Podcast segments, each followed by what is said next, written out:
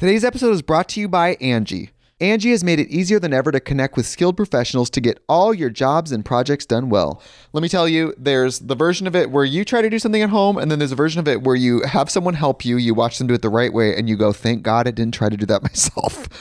I have fully done things around the home that I think look good, and then a bang in the night, and I wake up to a shelf collapsing, a painting falling off the wall. Like it, I've I've seen it all go south. I own a home, and I can tell you, I know how much work it can take. Whether it's everyday maintenance and repairs or making dream projects a reality, it can be hard just to know where to start. But now all you need to do is Angie that and find a skilled local pro who will deliver the quality and expertise you need. Whatever your home project, big or small, indoor or outdoor, you can Angie that and connect with skilled professionals to get the project done well. Right now, one of my wish lists is I want a bike for my condo in Milwaukee, and I would love to rig it up on a pulley in the ceiling because I have one of those like lofted ceilings. But I'm so scared to try that on my own. Angie has 20 years of home experience and they've combined it with new tools to simplify the whole process. Bring them your project online or with the Angie app. Answer a few questions and Angie can handle the rest from start to finish or help you compare quotes from multiple pros and connect instantly, which means you can take care of any home project in just a few taps.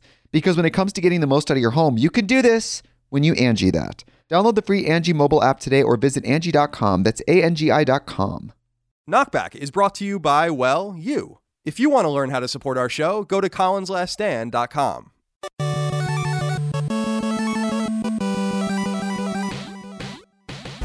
Greetings and salutations. Welcome back to Knockback. My name is Colin Moriarty. I'm joined as always by my brother, the hard partying, Dagan Moriarty. We're gonna party like it's 1999, my Oh, God, friend. Thank God. How excited were people in 1999 when they could finally use that song? That must have been huge. That must have been. I mean, you don't remember? uh, I was. I don't remember.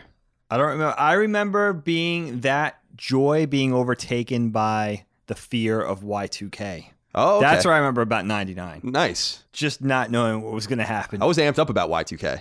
I was actually on my computer during the transition in my my room from 1999 to 2000. I was on the internet. Oh, you that were? time waiting to see what happened. But we really had already known. I think nothing was going to happen because I think New Zealand or whatever or Australia oh, on that's the right. Dateline would all their computers would change first. So the guinea pigs. Right, exactly. But it was exciting because that was so for people for our younger audience. The, the Y2K thing was so built up for oh so long Oh God, since really the mid '90s that we expected that something horrifying was going to happen, and it was possible that really bad shit was going to happen. But they had figured out that bug with plenty of time to fix it.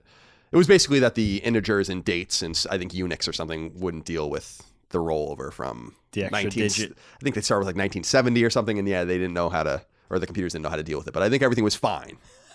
Everything's fine. Maybe it wasn't. Maybe everything went to shit, and we actually ended up going into a simulation at that point or something. Oh, I like that. Oh, you got a little sci-fi premise going on a little matrixy, I like as it, it. were.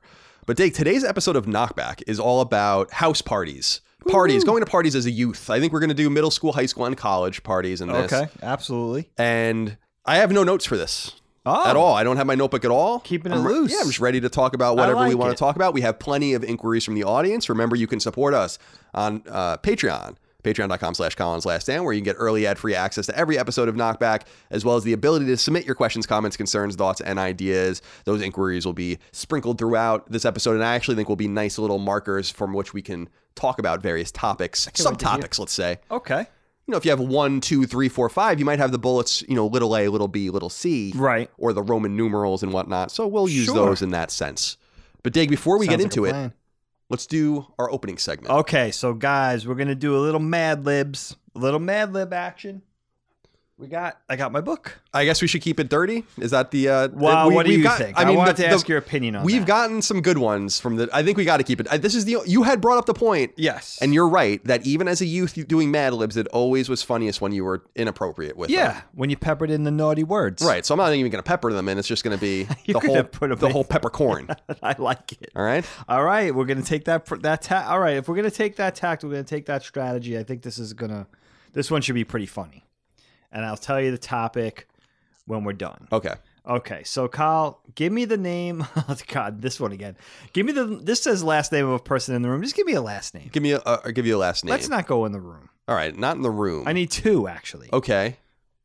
Let's do Williams Okay. Uh, for PJ, and let's do Narvaez for Ramon. all right, I like it. I even know how to spell that one. Let's do An adjective and then two plural nouns. An adjective and two plural nouns. Please. Okay. Um, moist. Okay. It's always a good And then what did the other? What do you need? Two two nouns. Two separate plural nouns. Plur, two separate plural nouns. Okay. Nipples okay. and buttholes. All right.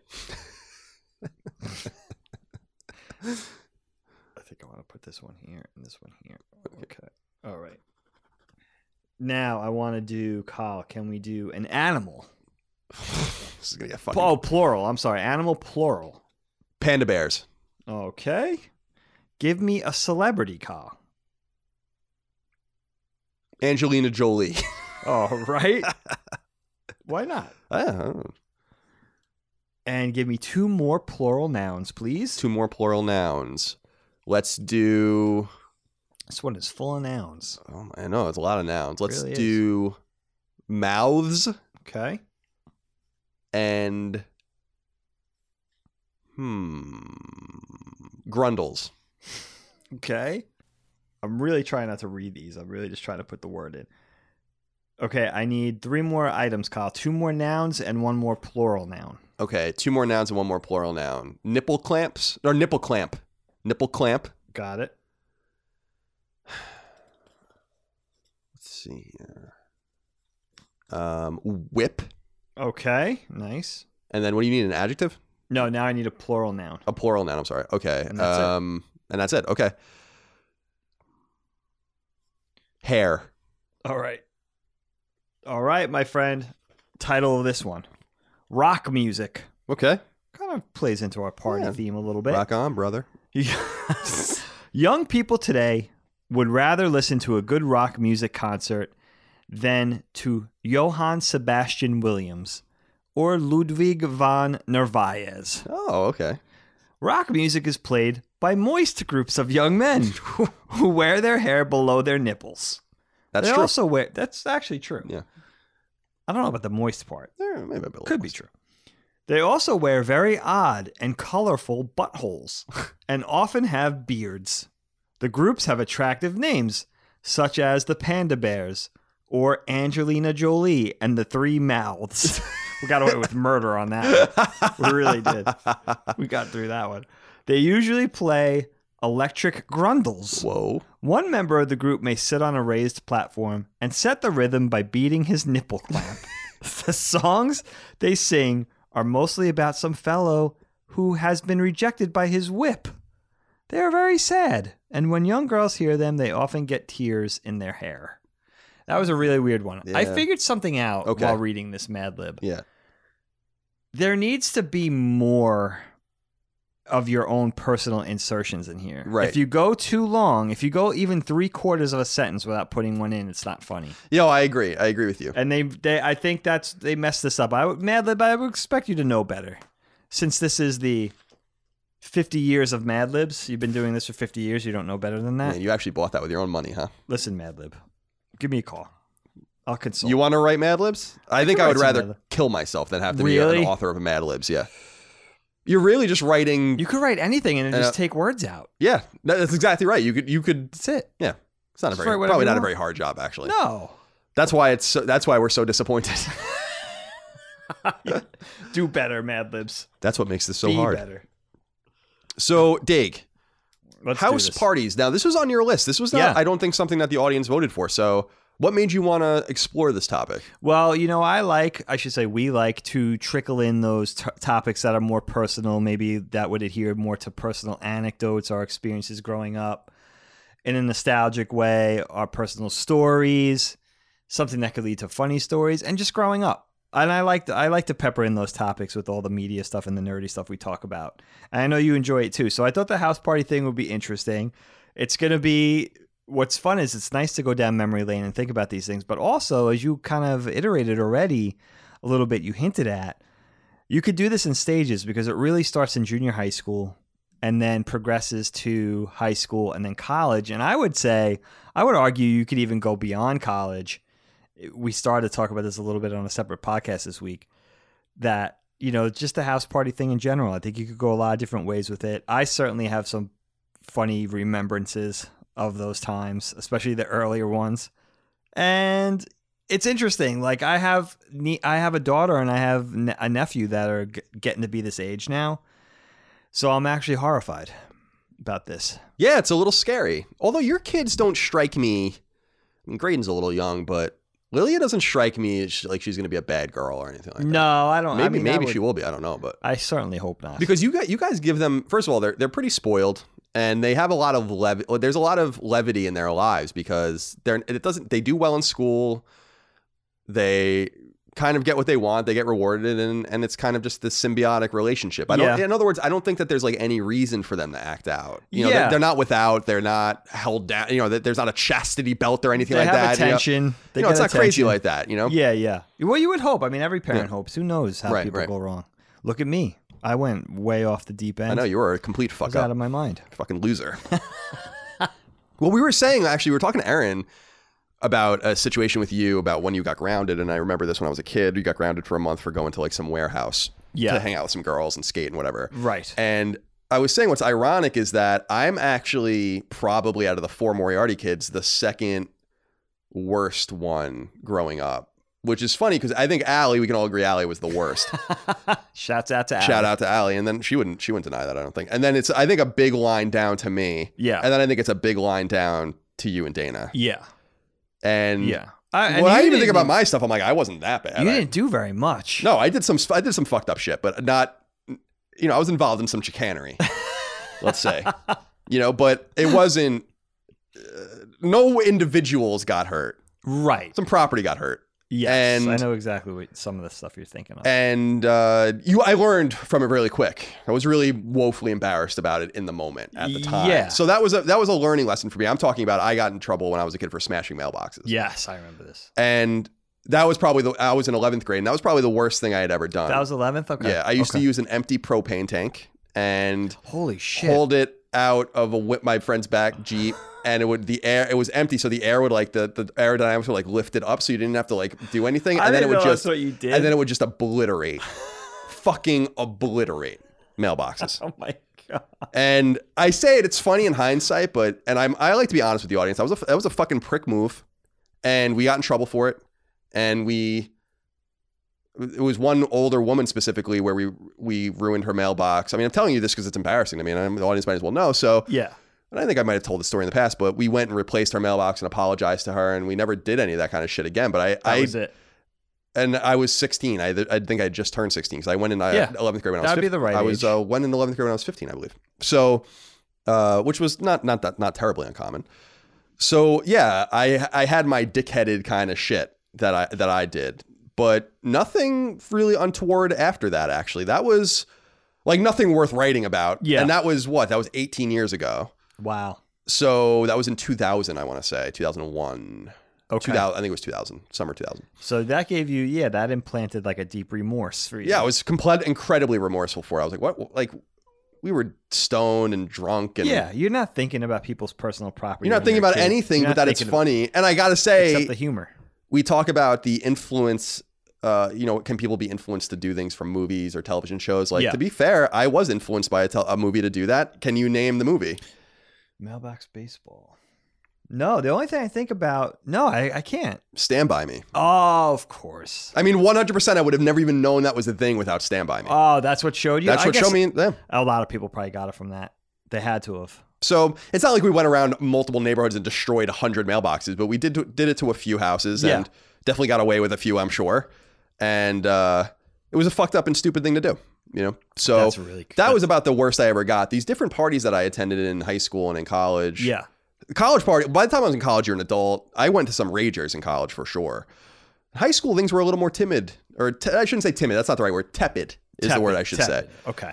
What What were your experiences with the whole party scene growing up, and what were you, what, how were you injected into it? It's so funny, like the line of demarcation between like really like the innocence of childhood, like playing with toys, for instance, we talk about on this podcast a lot, to like actually going to parties and then later on a short time later like school dances and stuff. It just it happens overnight. It hap- it's so funny that it leaves me with a sense of melancholy a little bit more so than maybe some other things because it's like really happens over a summer where a kid sort of goes from playing with toys and being a kid and you know whatever it is at that especially in the 80s you know when I was of this age watching cartoons and stuff to like you know being involved with girls and trying to get in social you know cer- certain social cliques and who you're going to sit with in the cafeteria so on and so forth. So i think about how rapidly first of all how rapidly it happened in my life. It was like overnight where it was like all right i'm in seventh grade. For me it was seventh grade. It was 1986 i guess to 87 and i was 12 years old and 12 to 13 i guess. And it was for me also a period of my life before I really had any direction socially and before I had any really any interests outside of those childhood interests like toys and cartoons and comics and all that kind of stuff. It's, in other words, it's about a year before I started skateboarding. So I was really meandering, just trying to hang out with the popular kids. I remember really like being that cloying, like trying to hang out, sit at the popular table, but I was I was like, like in a subgroup of the popular table in the cafeteria and just how that fascination with all the social aspects of being that age, especially girls, became like a prominent part of my life. And that was the year, that winter, the winter of seventh grade. I guess it was the winter, it was 1986 or early 87. That was the first time I went to a house party. And that's where it starts for me. That's my very, I want to talk about that specific experience for me, my very first house party in seventh grade. Because I remember it so vividly, man. Yeah, tell me about. It. I mean, what, so how do you well. how do you define house party? Because to me, house party seems to insinuate no parents, Yeah, no knowledge of it happening, alcohol, maybe drugs later on. Right. I didn't have there weren't drugs around me in early in high school. There were plenty of drugs around me by the end of high school and college. I mean, it was like out of fucking control. I think I saw people do literally pounds of coke in front of me. wow. You got well. You got to talk about that. And yeah, that oh, well, yeah, we'll get to that. So, are your is your definition the same way? In other words, it's not like you're going over to a person's house and hit, hanging out in this in the finished basement with like a bowl of Lay's potato chips, Right. Coca Cola or something. No, this I think like it did start out that way, Kyle. Okay. I think it did start out that way, but there was a there was a line, a really pronounced line between like a child's birthday party, right? Like you would go to Chuck E. Cheese or you would go to the whatever, the roller rink. I'm dating myself with that one, the arcade, or even a kid's party at home at their house with balloons and pin the tail on the donkey and snacks and all that kind of stuff. There was almost a little bit of a transition in seventh grade because the first party I ever went to was my friend Maria's house. I won't say her last name, but my friend Maria, I was really friendly with her, and she lived in the neighborhood right across from my elementary, uh, right across from my junior high school. I went to Bellport Middle School. She lived in Bellport, right outside the village, in that neighborhood right across the street. And that was it was her birthday party. Again, it was in the winter. I'm not sure what month was. But I remember that very specific look and feel and sound and attitude of that time. I remember Living on a Prayer, Bon Jovi's Living on the Prayer was like definitely like one of the most popular songs. That was like the top of the Casey Kasem ch- top 40 at that point. That song was red hot, dude. It- I remember the acid wash jeans. Everybody had like Converse. And just the styles and like the way everybody looked and the way everybody, it was sort of like everybody was starting to pay attention to what they wore. They were getting to that age, even the boys. And going to Maria's party and already having an interest in girls. I think my interest in girls really probably started. I, I was always I always thought girls were pretty and stuff like that, Right. or I would admire girls. But sixth grade was probably where I started. There was some sort of a. It sounds embarrassing to say it this way, but some sort of sexual component where you Yeah. don't. I didn't know what sex was yet. I could say that. I probably in sixth grade you didn't understand. in sixth grade, Huh. I still thought sex was laying on top of a girl and pushing her boobies up and down. Have I ever talked about that? Oh no! Yeah, yeah, I- you got to tell me. I thought that. that. was humping. I thought humping was pressing a girl's boobs up and down. Oh, well, that makes sense because they're hu- is that because they're humps? Because they're humps. See, that's a kind of a clever little child. That's a funny. That's that's endearing. You got to understand. I didn't get the birds and the bees talk. No, none I of didn't us get did. it ever. None of us did. and none of us did. And I didn't get it up to sixth grade, certainly. So Mom and dad could still think that I don't know what sex is to this day. they could very well. I- Yeah. I feel the same way. right. Going Thanks, into Mom and Dad. seventh grade, I must have got it from media of some sort, whether it was watching cable movies or just hanging out with friends. You know, again, we talk about the stack of Playboy magazines in the woods. Everybody has those same experiences, so you kind of get it. But yeah, I remember being in sixth grade and walking around still thinking that was humping. So I was very new to the whole idea of what sex was and everything. But you know, just thinking girls are pretty and thinking girl, you want to hang out with girls and maybe start getting into dating. Right. Isn't it funny, by the way, how we identify very young the pretty girls. We're chasing the girls around the playground or whatever the case might be because they're pretty. very young, kindergarten. It's very preschool. interesting how the brain operates like that. It slowly introduces different components of attraction Yeah, that lead to sex uh, when you get older. and I- those I, instincts are there. yeah, I find that very fascinating. Like the it's it's that's why I always get so frustrated about It's not really a conversation anymore, but about the, being gay as a choice, right? right. It's like, well, if that's true, that's fine. But what, like, I never made the choice to be attracted to Jessica or whoever in the elementary playground. I had no idea why I thought she was so pretty, or, Right, like right, why right. I wanted to chase her around or whatever, right? that was so- just part of your makeup. Right, exactly. So it's the same thing I think with homosexuality, obviously. And so I'm always so fascinated by that, about how evolution and, and the mind just slowly and, and capably introduces the different components It's that lead you to a, lead you to it. Everyone gets led to the same conclusion, whether you're with a man or a woman or whatever. But It's fascinating. It's absolutely fascinating. You're right. I mean, and you could think of that. And I have, I have very distinct memories of chasing the girls around the playground and being chased around the playground. First grade, kindergarten. You're the same way. yeah, I remember that too. You Yeah. know, you have really. It's it's so. I remember the girl. I remember her name. I don't. I don't even remember like her any more after elementary school because I left for a while and then I Oh, came back. So right. she might have been around, but I don't remember who it was. But her name was Jessica. I remember, and I, I thought she was really pretty. and they're so eh, you know people change so much. Right, But isn't and- it funny? Is thinking that the Yeah. house party thing is an ex- just an extension of that. Right, exactly. And we talked about how I had my first kiss in third grade with a girl named Nicole, who I did I do know, and and and I don't talk to her anymore, but I know who she is.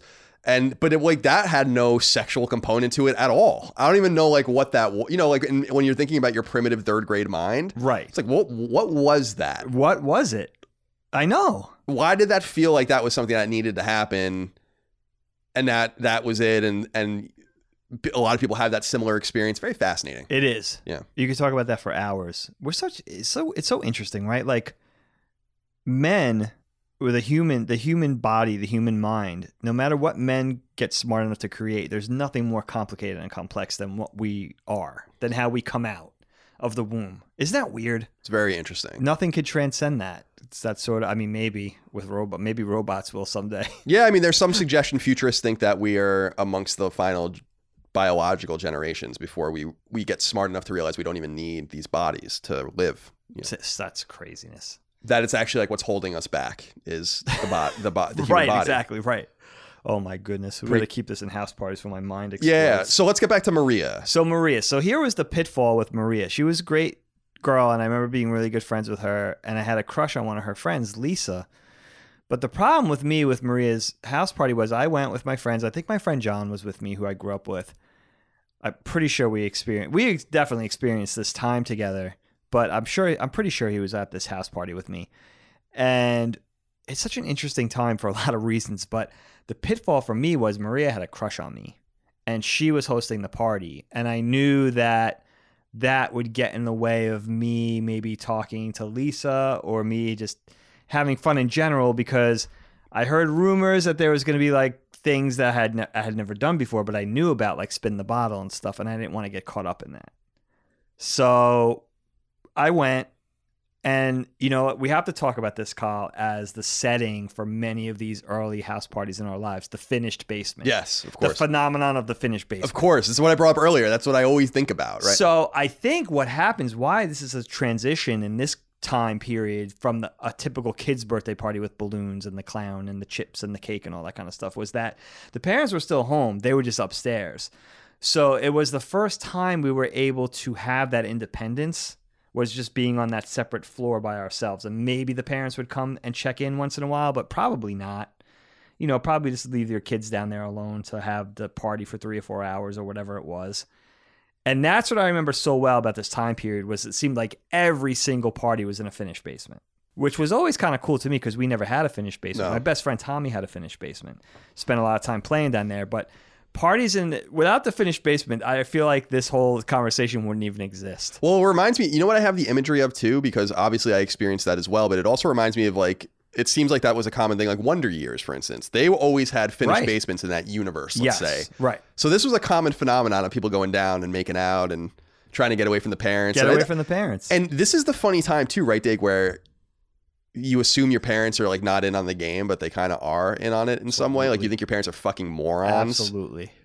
Absolutely. Like they have no idea what's happening. as an adult now and especially as a parent now you could look back and be like you know feel like back then you were getting something over on them i would say you were almost never getting something over on them they knew they just were either detached enough from the situation or able to start providing you with a little bit of independence and a little bit of freedom Yeah, and ba- space. baby steps you know but that was always the big thing with the basement party. It makes sense to me in retrospect because they could still be around. The parents could still be present. There was some sort of supervision but it was a little more detached than being a younger kid. So we were starting to get our feet wet with that independence which is which is really funny. It's actually quite quite a warm memory. Now that party specifically was pretty harrowing for me actually because there was spin the bottle i did play and that's where i had my first real kiss and it was with maria Oh, and again, I knew I could have I could have told you exactly how this was going to play out, and that's why, even though it was fun and it was a fun memory, I kind of knew that my first experience would be tainted because it was going to go a certain way. Because I couldn't. I felt. I think I felt like thinking back. I think I felt like it was her party and she was my friend and she was the host, so I couldn't really be rude. I couldn't really say no. Hmm. And she was pretty aggressive, although she was really fun. She was really fun and funny. She wasn't you know, sinister in any way, but she was like really aggressive Italian girl, her, her last name and everything. So she was always struck me as the type that I was, it was going to happen there and she was going to make it happen. And if I was going to go, then I better deal with the premise of that happening. right, right. Okay. the Well, were you attracted to her at all? Not at all. Not at all. And I don't mean to be mean, but I was 0% attracted to her. Not, not even a little bit. But I knew getting wrapped up in the game of spin the bottle, that was going to be the possibility. And you know what's funny, dude? Like maybe it was rigged Yeah. Did they engineer it? maybe her and her friends engineered it somehow.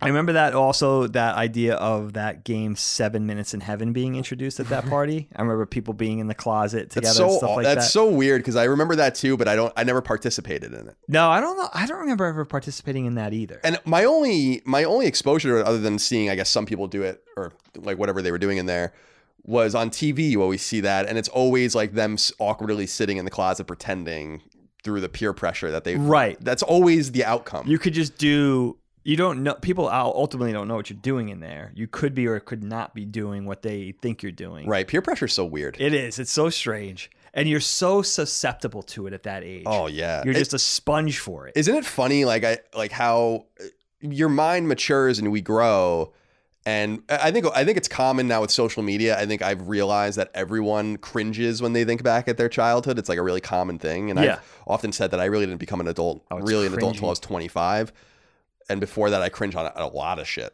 But including my whole college career and all of that. But it's so funny when you think back. It's like what did i give a fuck about any of this? It's so weird. Like it's so your mind matures and snaps to so at some point, and you're like, "What the fuck?" It's funny to think back on it, but it's it's kind of sad about the way you think you could have done things a little bit more, or a little bit better, or have a little stand up for yourself a little bit more, or realize that none of it really matters anyway, and, Right. and, and such. But it matters so much at the time.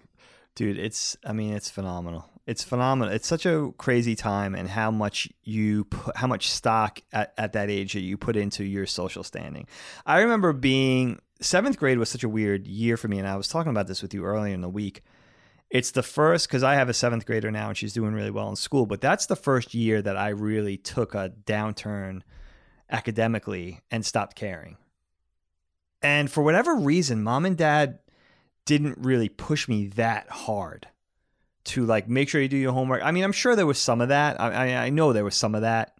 Study for the test, do your homework type of thing. But I just started to really lose interest in school. And again, it was a sort of a, it felt like a really floating year because it was before I found my primary source of interest that I, that would take me through to college in skateboarding.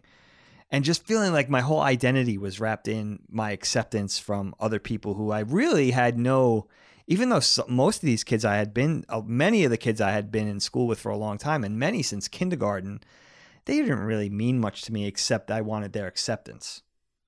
I wanted to sit at their lunch table. I wanted to be with them and that type of thing. And that didn't on, work. And that didn't work out for you. no, it did. It did to a certain degree. I have to say, I was friends with those kids. I did sit at the popular table. I sat in the same. I sat. I sat with those kids in French class. I remember being somewhat accepted by those kids, but I remember also feeling like later on, it felt so much better when I found skateboarding. Maybe was in it for a year. So by ninth grade, it was almost like a, I had a really a much more fuck, much more comfortable fuck you mentality in that this is who I am, and everybody knows it, and I was comfortable in that. And if anybody defied that, then I was very comfortable. I became comfortable in my skin in ninth grade, probably after skateboarding for a year, because that's how everyone got to know. That's how everyone perceived me then, and I was very comfortable with that because that's what I loved. But before I had that, it was just that that sense. Looking back, that sense of agita of like, that's what I hung everything on. You know what I was wearing, where I was sitting. I went through a whole year of that or more because I didn't find skateboarding probably till the spring of eighth grade. So, you know, I think of that time period as a very you know, as a it, it, gives me almost gives me butterflies to think back to that, and it makes me feel bad that kids would get hung up in that because, again, you're so susceptible. You're like this robot at that age. You want to pound it into kids that they don't have to be that way or feel that way. But I think you have to. I think in many ways you have to go through that. Right. Today's episode is brought to you by Angi Angi has made it easier than ever to connect with skilled professionals to get all your jobs and projects done well. Let me tell you, there's the version of it where you try to do something at home, and then there's a version of it where you have someone help you, you watch them do it the right way, and you go, thank God I didn't try to do that myself. I have fully done things around the home that I think look good, and then a bang in the night, and I wake up to a shelf collapsing, a painting falling off the wall. Like it, I've I've seen it all go south. I own a home, and I can tell you, I know how much work it can take. Whether it's everyday maintenance and repairs or making dream projects a reality, it can be hard just to know where to start. But now all you need to do is Angi that and find a skilled local pro who will deliver the quality and expertise you need. Whatever your home project, big or small, indoor or outdoor, you can Angi that and connect with skilled professionals to get the project done well. Right now, one of my wish lists is I want a bike for my condo in Milwaukee, and I would love to rig it up on a pulley in the ceiling because I have one of those like lofted ceilings. But I'm so scared to try that on my own. Angi has 20 years of home experience and they've combined it with new tools to simplify the whole process. Bring them your project online or with the Angi app. Answer a few questions and Angi can handle the rest from start to finish or help you compare quotes from multiple pros and connect instantly, which means you can take care of any home project in just a few taps. Because when it comes to getting the most out of your home, you can do this when you Angi that. Download the free Angi mobile app today or visit Angi.com. That's A-N-G-I dot com. Yeah, it's interesting how you how you change. And I, I think I was much more prude and much slower to the game than you were. And I, have talked about that in the past. Like I don't even I don't remember real. I had my first like real girlfriend in tenth in tenth grade. She was in eleventh grade. Yeah, and we went to Northeastern together. I, I talked about her a little bit. Yeah, other yeah. shows. But before that point, I, I there were there was this one girl Kelly that was that I was like really attracted to that I had like such a huge crush on and uh, throughout high school. And in looking back on that, I always thought she was like too cool for me. And then looking back on it, I'm like, I kind of dropped the ball there. Like we probably could have been an item. It's very God. it's very interesting. We got to talk about that whole phenomenon of dropping the ball. Oh, I dropped the ball a million times, like a million times, especially in college. Just constant eh, because that's when everyone is just just wants to fuck basically Right. and wants to just like it's just not like you were talking about aggressive girls like the most aggressive uncomfortable situations where I don't want to you know and, and, and in hindsight it's like it's like why didn't you want to do, like why didn't you want that that's so weird Yeah. you know that, that you, you were 19 or 20 and this girl just wanted to basically jump all over you and like ne- and then basically that was the end of it and Where she was would your probably never at, see her again you know and like you're just like oh i'm good and i i, I have no regrets in that way because i i don't have many i didn't have many sexual partners and uh, fewer than a dozen, I would say, which is nothing compared to a lot of my friends. And uh, you know whether they say the number is real or not. Uh, so yeah, it's funny how those things kind of adapt and how you move into those. But the finished basement is such a good memory for me too because Mike Pope, my best friend growing up, and he lived across the street from us. He had a finished basement, and we were always down there. And I just remember the staircase coming down, and you, uh, we got to know the noise of someone walking to the door, Right. and they would often. His parents were great, Skip and Flo. They're great people, and they were in on the game. Especially when we were in college, they were totally in on what we were doing. I mean, we were stoned all the time Right. we would just we would like go smoke weed like a blunt and then go get like ragtime pizza and then just sit down and watch like nature documentaries in the living room like it was so obvious it was like three in the afternoon on like a thursday Now, were they vocal about knowing? yeah the deal was? sometimes they were they just their whole thing was just do your work and like take care of your business and uh, it doesn't really matter what you do like, right. But I remember that basement so specifically because we had a lot of get-togethers and parties and sleepovers and whatever the case might be down there. And it's funny because I still remember Kelly walking down that staircase for a party. Like I still remember it, and she like looked so cute. I remember and like having such a crush on her and, Yeah. and being so uh, handcuffed about what you know. What, you're 14 years old or whatever. Like what are you supposed to do? And, I- and and nothing came of it. Nothing ever came of it between us. Which is such a shame because it's like, well, I guess not a shame, but it's just interesting. That's a really interesting what if in my life. Well, you got to stop. Loli's here with us. So, not not everything revolves around you, Lolita. We're talking about house, house parties. I know you don't know anything You know about, about it. this Sit down. So, Dig, let's kind of segue into a conversation about how these parties evolved. I'm interested Okay. in through your high school career and then as you get into college. I mean, how did these parties indelibly change? How did the complexion change? Because I remember. I really remember in high, like college parties all felt the same to me. They were a lot of wild parties, and they didn't really change from ninth grade or, or from freshman year through senior year. They're, the cast of characters changed and stuff, but the complexion of the parties were really pretty similar in the sense that they were wa- a little bit wild, Right. often kegs, lots of booze, Right. no scarcity of weed, no scarcity of coke if that was what you were into, or mushrooms or whatever you wanted to do, pills, a lot of that kind. Not that every party had that, but a lot of parties did, and so the college party is a little bit easier to talk about because they're all kind of the same. The, the high school parties from like 9th and 10th grade, and then what happened in 11th and 12th grade in the summer after you graduate and stuff. Those there's Yeah. a big That's true. quantum leap between those. And so, how did they change for you? Well, it did change. It definitely changed. It changed in a few different ways that I wanted to talk about. You know what else happened to me at that first at that first party call? I oh, just Oh, I'm sorry, I remembered yesterday. you No. I totally, I totally should bring this up because it was. It, you think it would have put me off of house parties forever? I got like my first wedgie. Like Oh, somebody decided to, and like my boxer shorts were ripped off my body basically. and I had these boxer shorts. Like I wore boxer shorts from a very early age. And back then, I guess it was a little harder. Like it was all about briefs and boxer briefs. And boxer shorts weren't a, a thing like they are today yet. There wasn't like a huge thing where everybody wore boxer shorts and it was weird if you didn't wear them. And I think I had like prescription boxer shorts because they were so hard to get. And for some reason, I had to wear them because I got rashes on my thighs or something. So I still had these little kid boxer shorts. And I think that's what I was wearing. and they were like literally in somebody's hand. But I, and I think they were older kids because Maria had older brothers. But you know what? Oh, I so they they targeted you because maybe they knew that I she had a no crush on you. idea, but you know what? They did it in a spot where nobody really ended up. I got really lucky because no one ended up really seeing it. It was like in the back corner of this basement. I remember it was like near the closet where everybody was doing the seven minutes of heaven or whatever it was called. And nobody ended up really seeing it, so it was fine. But I remember going commando for the second half of the party. Wow, you that's, know, like that's pretty cool. it That's was pretty pre- bold. It was pretty crazy. that's pretty. That's a that's a scary kind of thing. You got you don't know what's going to happen at that. point. No, and I have that could have been really humiliating. Do you ever think about how audacious the name like Seven Minutes in Heaven is? Like, what do you know about fucking Seven Minutes of Heaven? No, when you're 12. I know. Are you crazy? And how does this stuff get passed down? I don't. That's the other phenomenon. I want. Is it still a thing? Do people still play Spin the Bottle and do Seven know. Minutes in Heaven? I'm assuming so. I'm assuming so, unless I mean, how do those things change? Spin the bottle is probably. I, we, I should have really researched that a little bit.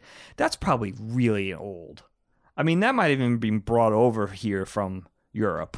That I mean, that that could be ages old. yeah, Europeans are weird as shit, so they probably bring some some Super stuff over here. Yeah, exactly. So you know what I mean, though. Yeah. Who knows? But so from going from junior high now, junior high had some crazy parties. The the the craziest thing, or the most, I guess, the most memorable thing that could have happened at a junior high party, party besides those early memories with girls and spin the bottle, or whatever, were fights. That already started to probably happen in seventh and eighth grade Wow. at junior high parties, where it would be and I have to say too, depending on the neighborhood, because again, Colin and I went to school with a, a great mix of people as far as social standing and how much money their families had and stuff like that. We went to school with some really rich and some really poor and some really in between. So we had all kinds. And some of the more trashy families, I would say, I already remember being in eighth grade and being at house parties where the parents weren't there. And that was always really pronounced by the fact that they weren't in the basement. It might have just been in the main floor of the house or even outside on the back patio. Maybe it was a pool party in the summertime or towards the end of the spring. So I remember that already being a memory, especially in eighth grade. Not only the parents not being around, but we'll discuss this too. The parents seemingly providing the kegs and the beer, Mm, yeah, I, I, I right? Yeah, right. And kids smoking, hmm and then the fight, the fights. That that was already a thing in eighth grade. And I, I remember that so succinctly because we had a lot of what we would call back then in the 80s the headbanger kids. So they were the heavy metal kids or the, even the hard rock kids, later the hair metal kids who had the denim jacket with the patch on the back. And they just hung around in groups like any other clique. And those were always the kids that were smoking cigarettes. So that was already a really profound memory for me too. So Well, what were people fighting about? Were these like violent fights? yeah, just all out fist fights, usually between guys. And usually between, you know, I don't, who knows what even started? Some kind of beef that started in school that I guess would, you know, make its way back to the, the party. And when we started to get older in high school, that started to get dangerous because I think because of two things. I think now people had cars, whether those kids had cars or maybe they had older friends with cars, you could bridge the school districts. And we were in a pretty big school district ourselves. So kids were from like four or five different towns that went to just our high school. Now, kids that had problems with each other might have more access to each other because they're getting driven around. So now that fighting became a thing. I remember going to par- parties over a specific period of time, like eighth, which was still junior high school for us, eighth through like 10th or 11th grade, where it was always about a fight. It didn't even matter if it was, you know, we'll get into going to parties in other school districts and stuff. That was always a, that always seemed like a key component of any night. There was going to be a fight. And, you know, it was going to be a thing where it started inside and they take it outside. And that was another thing, too, where the cops would get involved. Whereas my first experience with cops getting involved. So not that much change from eighth through high school parties, I would say, except the scale of them. You know, again, kids had access to cars. It wasn't just their parents driving them around like the early junior high parties where you had that component of, again, the the parents sort of acting as guardians because they were the ones picking up and dropping off, so they had some kind of eyes on the situation. The high school parties some became where the parents and this you know the supervision wasn't involved at all anymore. You know the parents might have been away now you got kids coming in cars you got kids coming from other places you have maybe even older kids that weren't even in high school coming to the party so the scale changed the scope changed these became huge things with hundreds of people now that was the biggest thing i remember and then of course the amount of alcohol the amount of cigarettes the amount of weed it's funny i don't remember ever seeing any other drugs except for pot except for weed at these parties Yeah, In not in high school. Not in high school. what no. about you same thing Yeah, just a lot of weed and I have this really it's funny man because I have this went to Medford for a party which is a town by us where we our neighbor avenue uh, house was Sure. in the 70s and early 80s. Yep. And I have a really specific memory of going to a house party there. I know the guys whose house it was still and the mom I, I remember this so well. There were a few kids who I didn't know that were I think I was probably in 10th or 11th grade. These were probably like 12th graders that were sitting around a table, and one of them was preparing a Dutch to smoke a, a blunt. For people that don't know, blunt smoking is obviously a tradition all over the United States, and I'm sure all over the world. But in New York and in Long Island, and the tri-state, we smoke Dutch Masters or Dutches, vanilla Dutches specifically, and they require preparation. You have to gut them. You have to. it- It's a whole process. You can go look on YouTube. It's it's not easy to do. It's not like rolling a joint. It's actually quite obnoxious. But the flavor of it is excellent, and it burns really slowly. And especially when you're smoking shitty weed that was probably grown in like a Queens warehouse, you have to smoke like a lot of it to get stoned. And I remember the kids rolling it at this table as the mom was there and knew. And I was, I remember that I have that image in my mind. I'm like, wow, this is pretty crazy because this was in 2000 or something. It was long before weed was this thing that was above board and you can go and buy it now in stores and get it delivered to you. It was, it was still very illegal, and we were young, we were kids, and that reminded me or showed me at that time that yeah, parents are in on the game sometimes. And I've I mean, I'm not going to call any names out, but I've been to plenty of parties in high school where parents knew exactly what was going on and might not have provided the liquor or the beer because as I said, we had we could get liquor and beer pretty easily during my generation. As I said, there was a 7-Eleven that sold it to us and there was a, like a was gas easy station liquor store that or like I never got carded ever. I was like a, a little boy. Basically going in and That's buying this stuff. amazing. They didn't give a fuck. So different now. And so that wasn't an issue for me. Yeah. But it was the parents kind of winking and nodding along with it that I always found really mysterious. And our parents would never do something like that, I don't think. And I'm not necessarily saying that it's a bad thing to do. Yeah. I think that that's always a morally gray and really interesting dynamic. I'd be interested to hear more of you about this. Of the whole idea of like, well, I'd rather you be here doing it and knowing what you're doing. That's exactly the philosophy, I would assume. Uh, but it's like, how can you condone it, and how can you trust the kids not to rat you out and not tell someone that makes you look like an asshole? Because that's the other side of the coin is you don't realize the pressure you're putting on the older people around you by doing shit like that around them, Right. and that you kind of have to bust it up. Ain't, ain't no one doing that shit around me Right. you know and so and i'm not a i'm not a an, a, parent but if i you know our nieces and nephews are ever tried that shit around me i don't think that that would be something that i would allow to happen. So yeah I, I always found that interesting as well. And i always remember that woman that mom standing in the kitchen as that guy's rolling that blunt. I was like this is really quite interesting. And i remember that night too because uh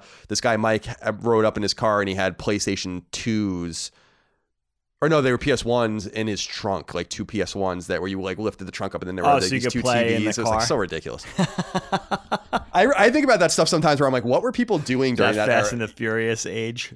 Exactly, where people like were really spending a lot of money and like pimping out their cars, but in these really trivial ways that are like ridiculous. Now, like ah. every every car comes with like monitors in them now and stuff like that. But Right. that was like a big thing. People were getting Oh, like huge. They, they weren't even flat screens necessarily. Some of them were like just shallow CRTs ah. and stuff. You know, like yeah, at that time. it was, but I remember him playing like it was like it might have been PS2 actually because I think he was playing A Spec or something like that. It might have been the next year, and I re- so I remember that from that same night as well. I was like, wow, this is fucking cool, That's man. And he had like lights under his car, the green glow. Of course. I the got ground the green effects. glow under my car, as a hot action cop would say.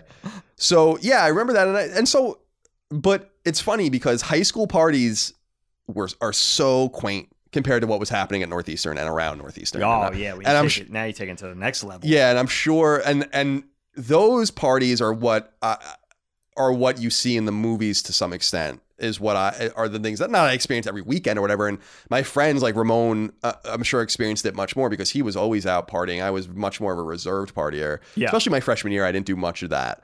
But as I got older in my sophomore and middler year, I because Northeastern has middler year for people that don't know, it's a five year school, and uh, that's when I started to loosen up a little bit more. And I had a girlfriend for most of my college career and stuff, so that kind of held me back as well. It was probably, That's true. probably a huge mistake. Actually, it definitely was a huge mistake. I hear that. Um, you know, just from a sexual experience point of view, at the very least, yeah, but also just just, being able to go exploring. where Yeah, you want when you want. yeah, exactly. That was that was probably a, not done. That was not, uh, not smart, but still, I had my fair share of experiences, and those parties are really memorable. Although a lot of them blur together too. There are a few that I remember from college that are especially noteworthy, but that was more. That was like the more multi-level, maybe multi-apartment, apart, you know, kind of thing going on in a building or right. In a house kind of like you lived in Philadelphia where there's like three or four stories and you're kind of just doing whatever you want. People are walking around and going in people's bedrooms and bathrooms and yeah. just like nothing was off limits. no, nothing was off limits. You would walk into a room and people would just be sitting around smoking weed or whatever in someone's bedroom that they didn't know, and Right. a lot of memorable stuff happening at that time. Absolutely. God, yeah. It takes me back. It really does. It absolutely does. So, do you want to segue towards our older years, or do you want to stick with high school for now? Are Yeah, is I there mean- more to say? The other thing I remember, well, I have a couple of very specific memories of high school. I, you know, when we talk about fighting, I remember I had a beef. This must have been earlier in high school, ninth or tenth grade. One of the headbanger kids didn't like me, and I don't even know how it started, dude. Because I really wasn't on anyone's radar. I, it wasn't like I was like a super popular kid or, Or something so you thought? he didn't i remember he was he was really tall and i he, i think he was a year older than me in school. So he must have been if i was in ninth he was in 10th let's just say i was in ninth. I was a freshman in high school and he was in 10th and the headbanger group i was mostly really friendly with there was like four or five guys. And i remember the leader quote unquote of the headbanger kids was this kid johnny. I don't even remember his last name but i remember he was super handsome dude. And I remember the girls going crazy for him. And it was like girls would usually you would usually hear girls swooning over, you know, the preppier kids or Like the, the more football athletic quarterback or kids. whatever, yeah. but he for some reason he transcended that whole thing. It didn't matter that he was rocking the Dokken patch on his jacket. Oh, nice. Whatever it was, you know. It didn't matter. Like he, and I remember he had a really Greek last name. Dana will remember him super super handsome kid and super nice kid like just a super nice kid and he was a year older than me in school as I, as I remember but one of his like cronies like his right hand guy didn't like me. And I remember he was really tall freckly kid. And I don't even know what it was about but I remember really having those few months where it was like this kid doesn't like me. He would give me shit in the hallway he would say shit to me in, in the hallway if he saw me in high school and stuff like that. And I remember like this kid's gonna I see these kids a lot. I think they lived in Medford in our old neighborhood in Medford, where I hung out. We had moved to Brookhaven Hamlet, but I still hung out there a lot because my best friend lived on the block I grew up on, John. So John and I hung out a lot in Medford during this period of the 80s, late in junior high school, early in high school, because there were so many, ha- as, as Colin knows, there were so many houses there. It was a really congested neighborhood. A lot of friends that we grew up with lived there, you know, our age, older and younger, girls and guys. And that's where all the parties were. So we always went to a party, whether it was somebody in Dana's grade who was a year, you know, our sister Dana's a year younger than me, or somebody older than us, or somebody in our grade. Somebody was always having a party in that neighborhood. So I remember when a Dana's contemporaries in school, Mike was having a party, and I went, and I knew that this was going to catch up at some point. Like we were going, I was going to be with this kid at this the party at this with this kid that didn't like me, and it something was going to happen. So sure enough, I get to this party, and this kid wants to fight me. So I remember it being stopped by this Johnny kid though. He came in, he was like, You're not gonna fight Dagan, blah blah. So I was kind of saved by this kid who I always liked. But I remember not knowing, like, is Johnny gonna like stick his neck out for me? Or is he not gonna stick his neck out? Because I wasn't a fighter. I didn't know. I, Yeah, I didn't know what I was do? gonna do Yeah. in that situation. Yeah. And again, like props to my friend John. I remember him being like, Whatever, dude, I'll fucking kick his ass. Like, whatever, it doesn't matter. Like and John was like much different than me in the fact And of, he was like, buff as shit too, right? he was buff. He was already working out for a few years. He and he was just he just had more courage than I did. yeah, well, he would have had your back. I and would he have had older cousins that Yeah. were taught him how to fight. Like he just had he was just had a different personality than me when it came to that kind of stuff. He didn't give a shit. You know, he would just be like, "Whatever, dude. I'll kick that guy's ass or whatever." And I remember thinking, like, "Can John kick his ass?" Like I know John would stick his neck out for Right, me, right. but I remember this kid Johnny was this kid Johnny going to stick his neck out for me, but it turned out he did, which was cool because again, this kind of crosses over with we were talking about you and I with dropping the ball with girls and not being able to pick up on signals and all that kind of stuff. There was this girl in Dana's grade that was super cute and she had a crush on me and I won't say her first name, but her last name was Hines. Well, there you go. Yes, that Hines. Yes. So, and I remember like really being relieved because I got to hang out with her that night and chill out with her and sort of kissed and fooled around a little bit and it was so fun. And but the weird thing was I never pursued a relationship with that girl no matter how much she and she really liked me and I have no idea why. It is in weird, right? retrospect. I have no idea why I didn't like she was so cute. She came from a nice family. She was so cool. she Rich was family. She was fun, rich family, but she was also fun. Like she was funny. She had a great sense of humor.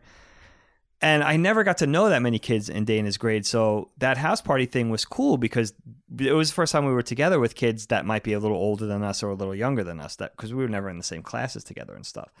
But isn't that weird? Like I would never pursue a relationship with her for some reason, which was so strange. Yeah, that is Like, that is why? Yeah, I don't know. I don't know. I have those same questions about many a thing Yeah. going on. Now, let Isn't me it what funny? let me ask you this though. What was your were you drinking at this point or smoking? You didn't No. really smoke weed. So you Oh, that's right. You didn't drink until you were in college. So Nope. everyone around you was drinking. You weren't really trying to drink beer or liquor or anything I like don't that. even think my friends, like my personal closest friends, like John, Tommy, who was you know my best friend Tommy, who was Dana's age, he started to get involved in the party thing as we got a little older. And then my friends in Brookhaven, my friends in Brookhaven were a little bit crazier. My friends in Brookhaven were mostly a little bit older, with the exception of Adam, and who was Dana's age. And so they were a little bit different. They actually tended to drink and smoke weed and smoke cigarettes and stuff like that.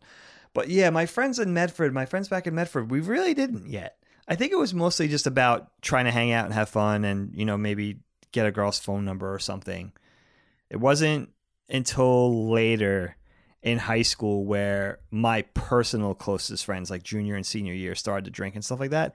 And then I kind of I kind of like went the other way. I kind of just like I was I pieced out and just started hang out with my younger friends like PJ and just started skateboarding when that happened. So when my when my friends when my friends I grew up with like Adam and John and everybody started to drink, I wasn't around for it.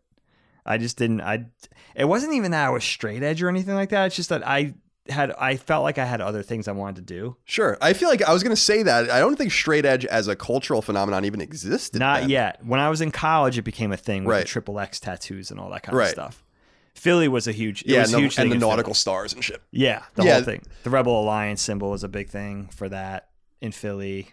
The Upper Darby kids, and it was a big thing in Philly. And it's it's funny because it did start with the kids in Philly when they were in high school, but not for us on Long Island. It was different. Yeah, no, I, I was. There wasn't a moment in my life when I was straight edge, but uh, but uh, well, maybe until I was like 14 or 15 years old.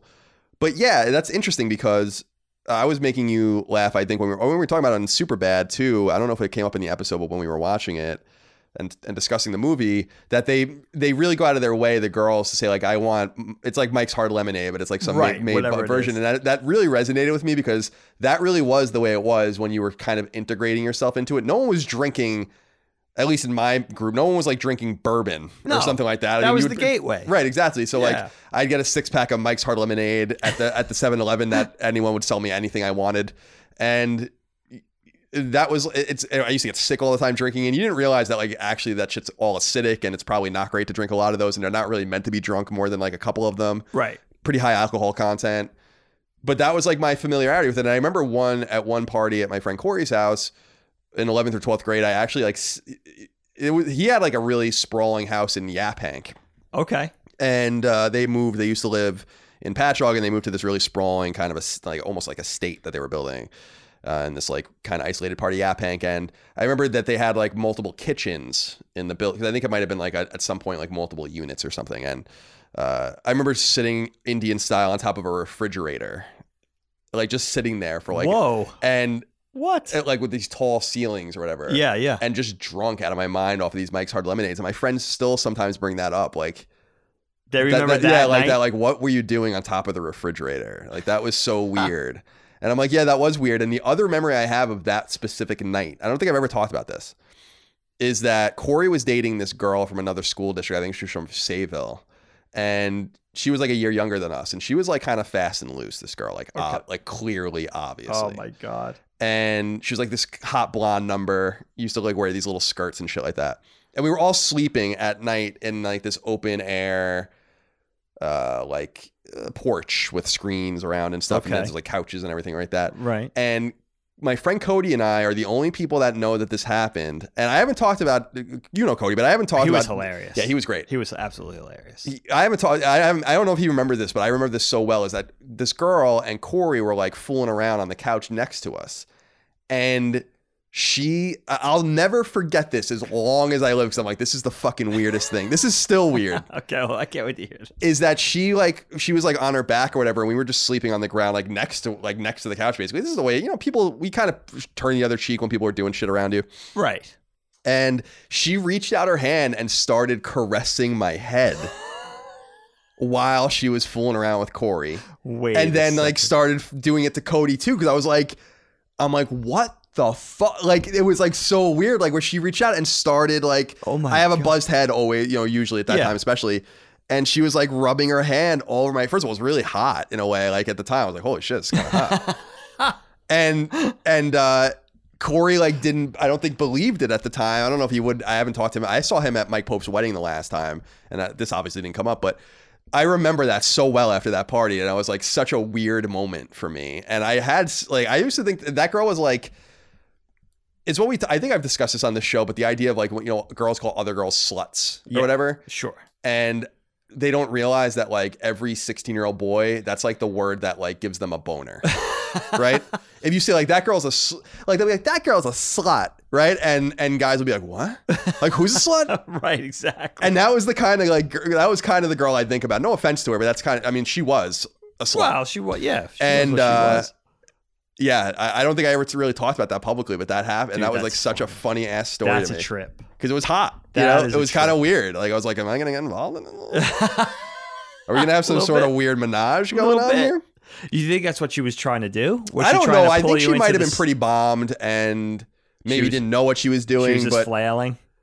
I don't know that she was flailing. I think she probably doesn't remember doing it. Okay, you know, like, but she was okay. definitely rubbing my head with intent, Hmm. right? Yeah, I, it sounds like it. And uh, so there we were. Wow. Yeah, that's a story. Yeah, that's, an interesting, story. interesting That's story. a story, my friend, for But sure. but otherwise at these house, the only other house party I remember that's like really notable from high school is my senior year. We lived on uh, Woodland Avenue off of this road, road called South Country that runs quite a distance through Brookhaven and Bellport into Patchogue. And there are these big, beautiful houses leading up to Bellport High School that are on that road. You know what I'm talking about across from the farm Sure. that's owned by my friend Brian's family. And there, at uh, one of those houses was a party, and I just discovered it, and I was kind of in with some of the cool kids, but I, I wasn't much of a partier. And didn't do it too much. Kind of hung out with my group of friends. But I remember going to this one party his senior year, and it was like a party that you would have seen kind of similar to like a, a, movie, like an American Pie. It was that one party that I experienced in high school where I was like, wow, this is pretty crazy. Girls dancing on the tables and people jumping in and out of the pool and like a DJ playing and just like loads of alcohol and drugs. And I remember that party really well too. And what I remember about it is just kind of walking around it and being there and drinking a beer or whatever and then just leaving. Like I remember just kind of like doing a loop around it. I remember one of the girls Wow. specifically dancing on the table as a girl you would never expect doing that, so that was kind of an interesting thing. Yeah. And everyone, you know, I remember her like taking her shirt, like she had like taking her shirt off and shit like that. She had a bra on, I think. Right, right. I was like, what the fuck? It was it was kind of cool. Like I was, we were just about to graduate, I think, and it was. I remember that pretty well, and I I know whose house it was at. I won't I won't say her name, but I remember that pretty well, and I kind of made the rounds, and then that was probably the last party I went to until I was in college, with the exception of some you know get-togethers with because I hung out with a lot of older kids too, as you know. You did. Yeah. The band that I was in in high school and in college, they were all older than me. I was the youngest one in the band by at least a year or two years to some of them. And so I would hang out with them a lot. And they had a closer group of friends that would congregate that they kind of adapted me or adopted me into that would go to different people's houses. And there was probably like 10 people and it was always the same people. And Okay. we play cards or do whatever. And um, so that was probably like the last high school party I ever had. But none of them were super memorable compared to the college ones that I had. Oh, for sure. oh yeah, Yeah. we got to get into that. Yeah, So- the scale just shifts. Yeah. So is there anything about high school that you wanted to talk about before we segue? No, I mean the only other memorable aspect to high school parties for me was when we started to meet kids from other school districts. And I'm not exactly sure what the inroads were there. I mean, skateboarding probably had a lot to do with it. But when we started to meet people from other schools, you know, the world sort of opened up for us then because we got to meet so many different people and go to different house parties in different towns. And that, you know, that was always a another weird thing where it was exciting, but you would get a little trepidatious going up there. You know, you'd feel a little trepidation going in because you didn't really know somebody, or maybe you knew one or two people, and were they even going to be there?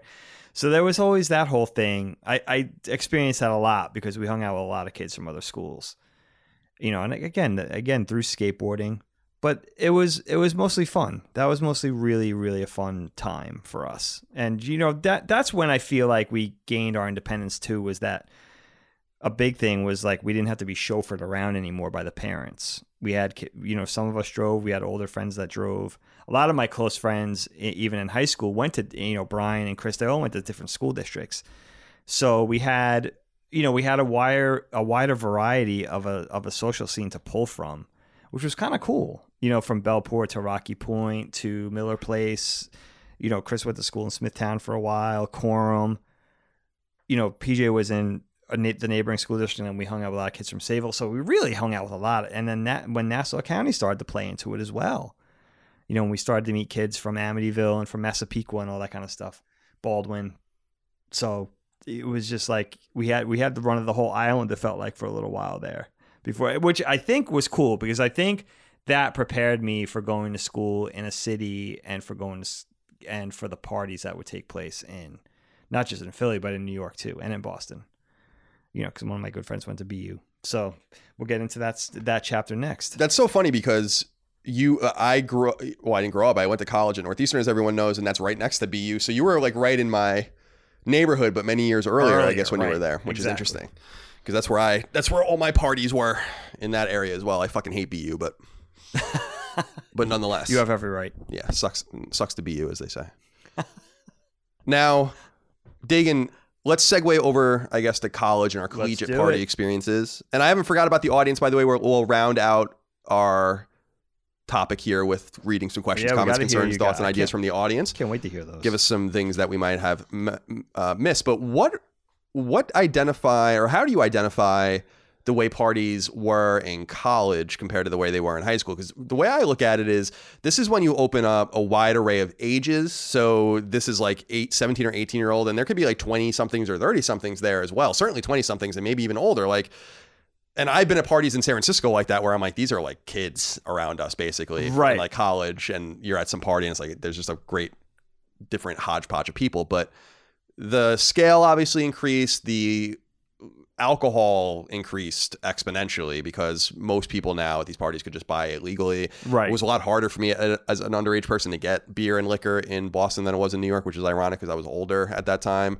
But the parties and the parties were of big scale, and I I got really fucked up at some of these parties. And Did you? Oh, definitely. And had a really good time at some of these parties and have a lot of funny memories about them too. But also realize and understand that I wasn't really much of a partier. I think that again, people like Ramon and others had a much more quintessential college experience through that. But I was at some of those parties and I remember some of them and I remember some of the things I did and some of the people I met and Yeah, some of those things, some of those experiences with Ramon, I would imagine. definitely not always good for Ramon.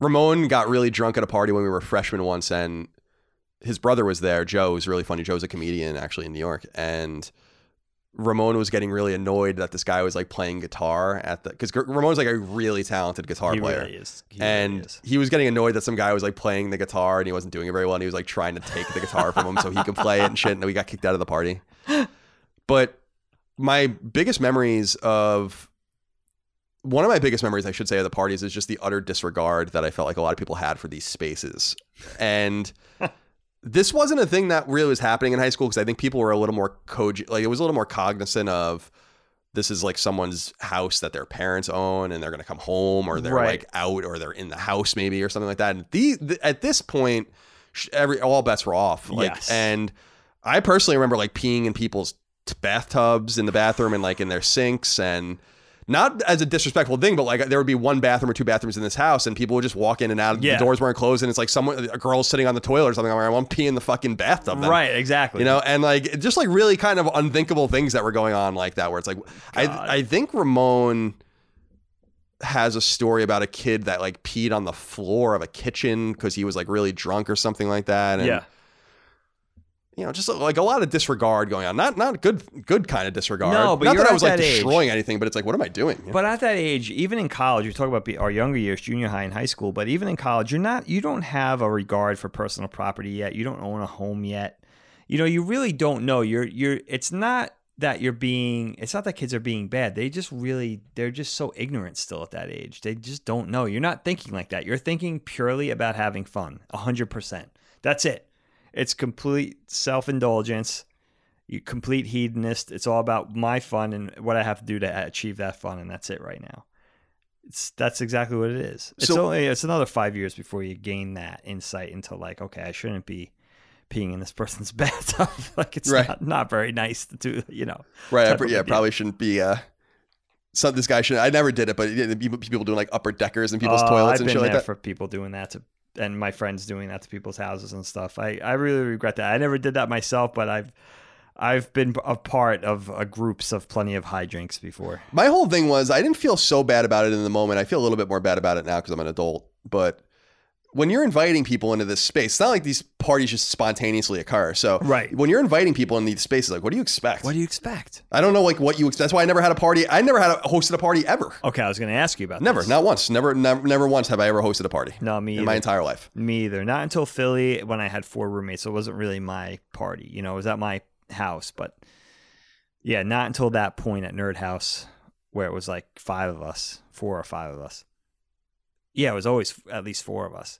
You know, so it wasn't really my party. It was just in my home, and I had the upper. I had the upper floor, so no one, no one came up to my room. You know, I had the whole top floor, so I was lucky. So did Helene actually, in her apartment on Pine Street. She had the whole entire top floor too of her of a four story house, of a four story house. So she was she was lucky too. So we had two different retreats, like eight blocks away from each other when we started dating. That we we could just go if you know if we wanted to get away from the party and no one would come up there. We could just like chill out and watch a movie, or I could take her.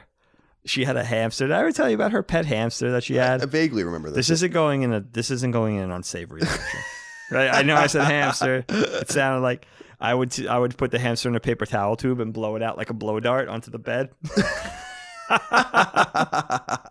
she didn't get hurt. She was so cute. Uh, I think the hamster's name was Zoe.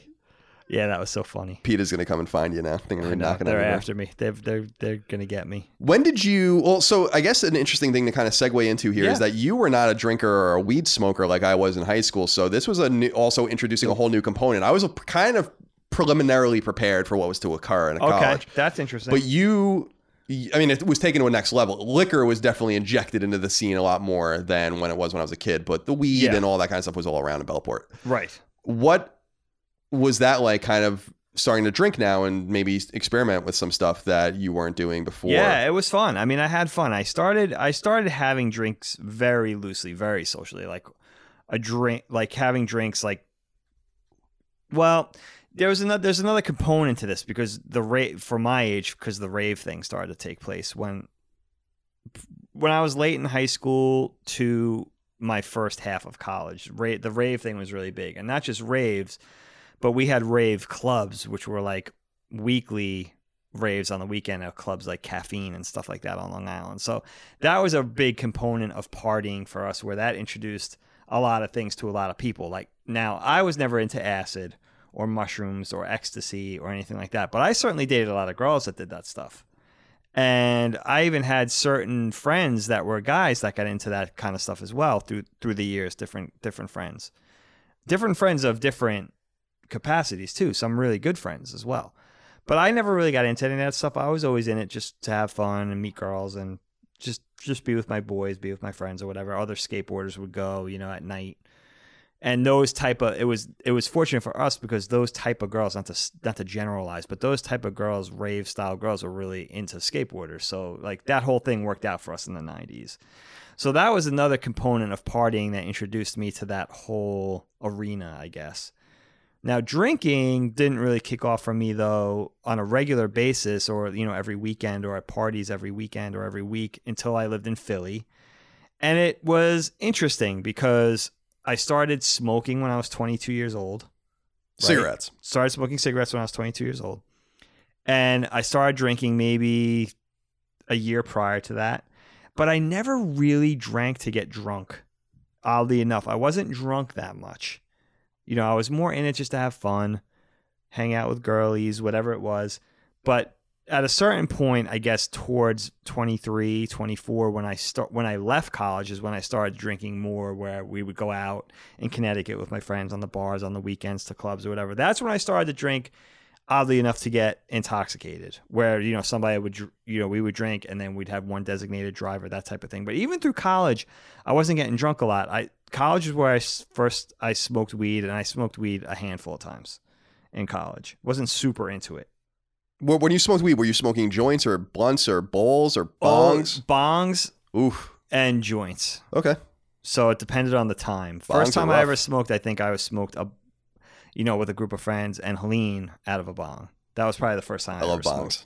Love them. They're, they were so fun They're they they were they were super fun they're they're really they really go to the head. I'll tell you. They're and great. that's what gives you such a concentrated high, right? right. The bong, Yeah. Oh yeah, it's great. I- huge in the nineties. in, on Long Island, we had a bong that was so long that you couldn't light it yourself.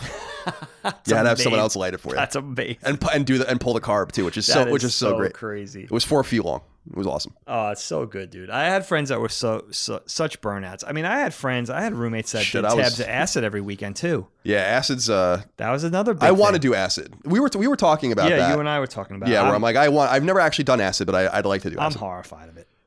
I, I can't. I, I don't know. I don't know how that would go for me. I'm, I'm really. I don't know if I'm the acid guy. You know who? You know what inspired me to want to do acid was Mad Men. Oh yeah, that whole bit. Yeah, when Roger Sterling is doing. I it. remember very well. Yeah, that's actually kind of cool. Yeah, like the they they have a cool. it. They had a cool setup because they like wrote down things on paper so people Yeah. would know where they were and all that kind of stuff. And I would like to do it, or even do like a like a, a you know microdose it or something like that, which is a big thing to do now. That's now. interesting. Yeah, I would love to do acid. I have no problem with drugs. I personally don't choose to do them, but I think that's a personal choice. Oh, of course. you know, for you, and uh, so it's not something I choose to to partake in. But yeah, to each his own. now you want to do it? Would you rather do it in a group setting, or you want to do it by yourself with one other person? Yeah, I wouldn't want to do it by myself, but I don't think I'd want to do it in, in, in a situation where I was going anywhere, uh, maybe Right. with one or two people, just or be able to just stay home, people. Yeah, relax. I understand. just because they say, I mean, Sam Harris, who's a neuroscientist and a PhD and a big believer in drug use in some ways to to discover things in your mind and Yeah. atta- they really do talk about how it's like an, an, a mind expanding and almost essential thing a component of their lives like these these intellectuals that do like that expand their minds and think about it and really seek highs and i think sam harris has like traveled around to different places in the world to like get fucked up with different groups Yeah. of people to try to like expand his mind and figure it out and heighten. Right heighten whatever they discover lost thoughts or whatever the case whatever they're trying to do so Joe that's, Rogan's that's really into that too. I think. I think so so Yeah. I, I I think that's cool you know I think that's super neat I don't I don't I don't think that it's for everybody and I've never done it so I can't speak to it specifically but yeah, I don't look down on it. Yeah. You know, if if it's a natural thing, especially mushrooms are pretty fascinating to me. You know, here's the thing that grows in nature that has this that has the ability to have this effect on a person. That's really interesting. Yeah, mushrooms are great, and uh, they- they're a little dangerous too. But what's funny about mushrooms is that they're kind of becoming normalized too. I don't know if you've been reading about that. No. Like, they're I think legal or about to be legal in Colorado, which was Oh, which was the first state to legalize marijuana in the United States as well. So progressive over there. and I think that's just another smart thing to do. Mushrooms are mushrooms have a mis- mushrooms are not for most people, and most people will never do them. So Yeah. it's not a, a not a big deal. But and I haven't done mushrooms in a very long time, but it's a, it's a psychoactive thing. It's a it's a trip. It's amazing that that something in nature could have that effect on the human mind. That's I'm fascinated with it. Absolutely fascinated with it. It's very interesting. But my college uh, parties too exposed me a lot to drugs that I don't. You know, again, you can do them if you want, but that I wouldn't want to be around. We've talked ad nauseum about my my opium story, but and that was an accident. I didn't do opium on, on purpose. Uh, I, I wouldn't necessarily mind smoking opium again in the future, but also knowing what it le- what opium leads to is is really not cool. So Yeah. you got to be really careful with that stuff. But uh, also just being introduced to coke. Now I went to a rich person's school, and that's an important component of this because I, I'm not rich, and I, our family wasn't rich. But Northeastern's a private school, and it's really expensive, and so there's a lot of wealthy people there, and with a lot of people, a lot of money to burn. Not, not that that's everyone. Ramon and I came from middle class families, so it's not everybody, but Right. I remember being introduced to that white powder for the first time and seeing people do it. And I've never done coke still to this day, and I don't want to. But that was a big kind of that. That's the kind of stuff that made me nervous at these parties, where I was like, "Wow, this is a step up from smoking a blunt or Yeah. or drinking a forty or something like that." And you know, I remember this one girl specifically. I don't, I don't know, I didn't know her, and I, I only saw her a few times. But at these various parties, I was friends with a friend of mine that was like just spending like thousands and thousands of dollars on coke Unbelievable. and that really opened my eyes. I was like, wow, a lot of people. Uh, now, I'm not judging for, per se. I spent all my money on weed, food, and and beer, so it's not like I was above it because I wasn't. But I, I, I that opened my mind. It was like, wow, this girl has a fucking problem. And I remember thinking that at the time, Yeah. like, wow, this girl's fucked up. It's harrowing. There's Yeah. something really harrowing about Coke. Maybe it's growing up in the 80s and seeing it in movies, everything from Scarface to whatever party movies. It's, it was such an 80s thing that it almost seems like it almost it has the cinematic feel to it when you see it. You had talked about, you had made me laugh because we talked. I talked about one going to one party later on in my life. I was probably in my later 20s. I was with PJ, another friend of ours, and it was local. It was like somewhere in Sayville, not far from where we grew up on Long Island. And well, all right, all right, we'll go to this party. I'm already engaged to be married at this point. I'm not going for any reason except we're hanging out that weekend. So we go into this party, and it was that that total. You know, everybody was like, it seemed like they were 35 years old. First of all, there was only like 10 people. You know, they had the the bottles of wine and the charcuterie plate. You know, and they were they were sniffing coke out of rolled up dollar bills, and it was the first time I ever saw that. I never saw that in my life, and I was just like, "All right, that's cool." Like, what am I doing here? It was the craziest thing. I felt like I was watching a movie. It's weird because Coke.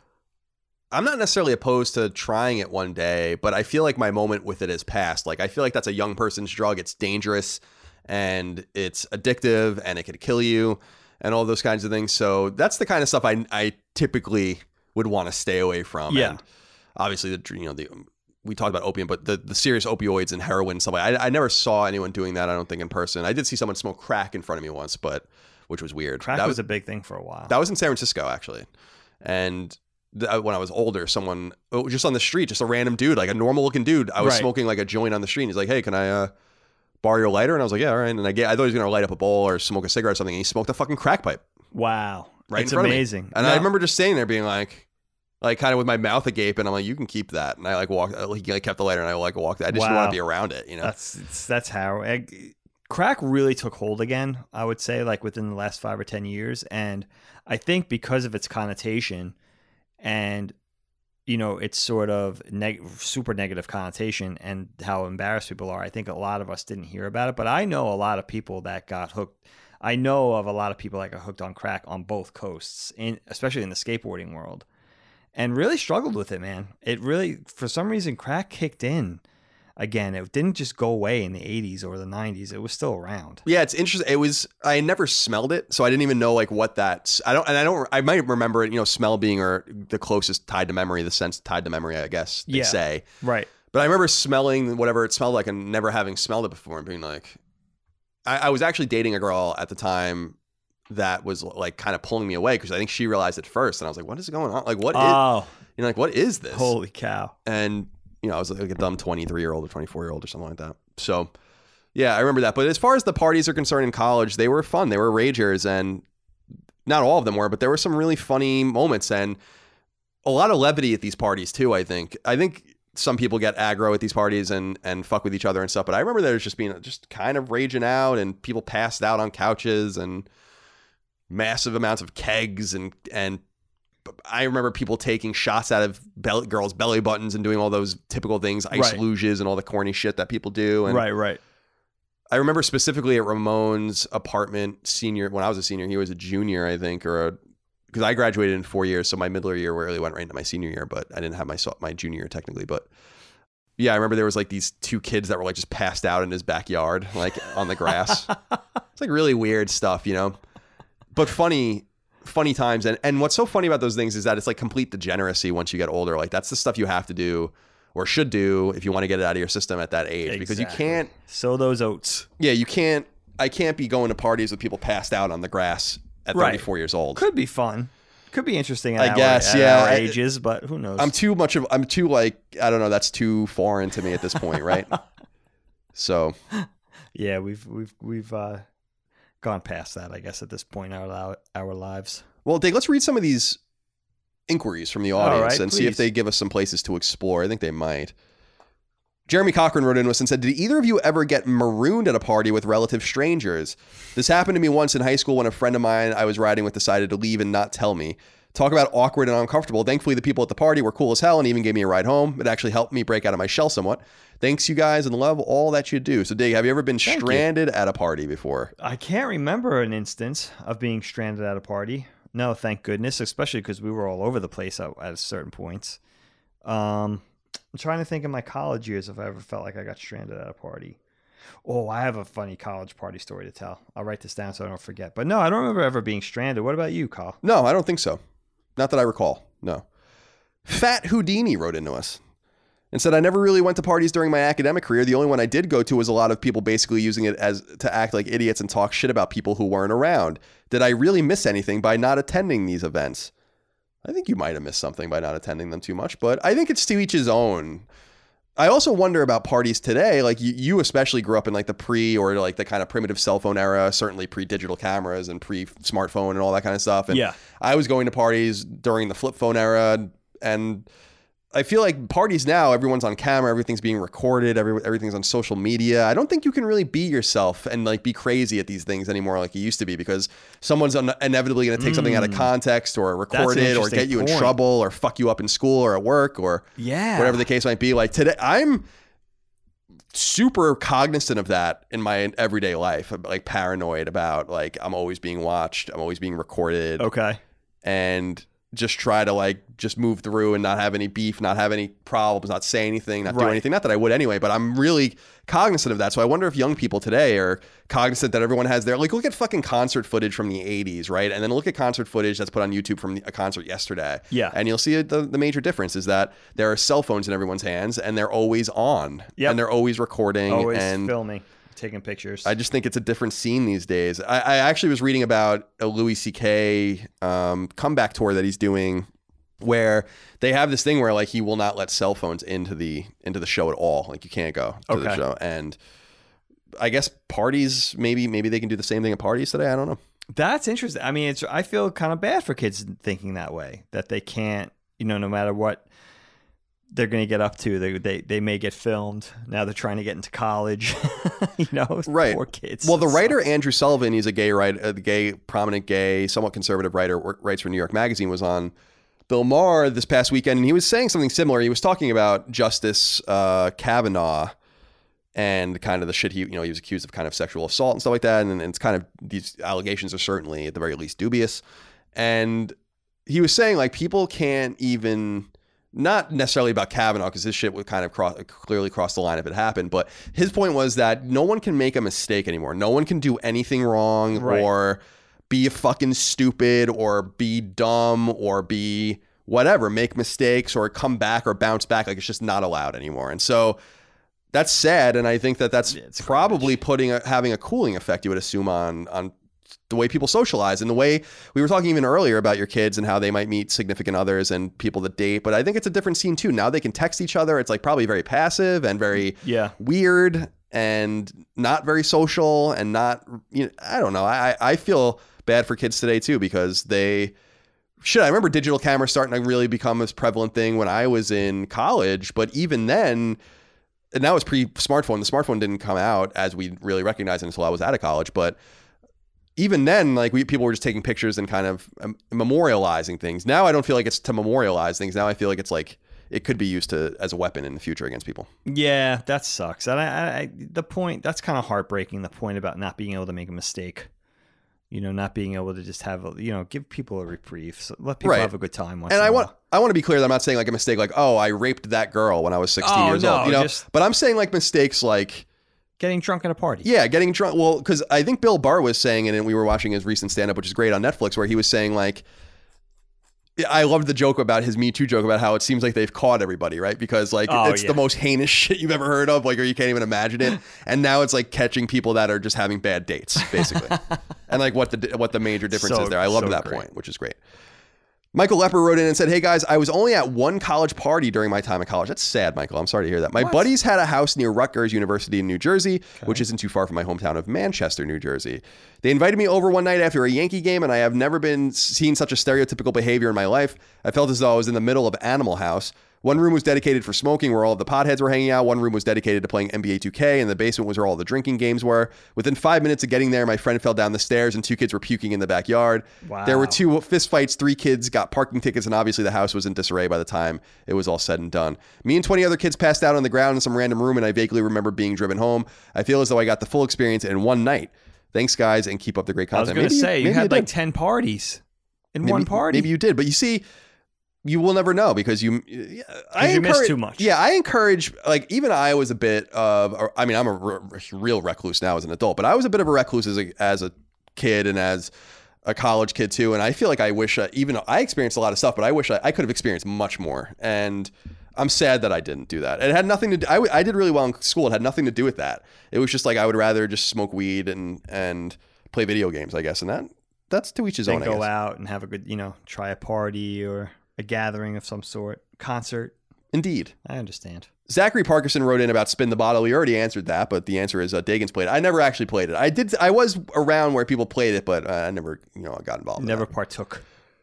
Let's see. Steve Korber wrote in, said, "Hey guys, wanted to write in regarding parties. This is always a topic with me and my wife, and we went to as we went to high school together. Coming from rural Ontario, Canada, we had some pretty crazy shop and field parties, shop slash field parties.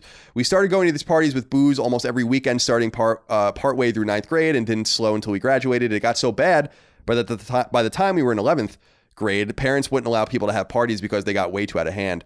Our high school was made up of six small towns from the area, so there were always a small town rivalry that almost ended in a fight, and which ended the party.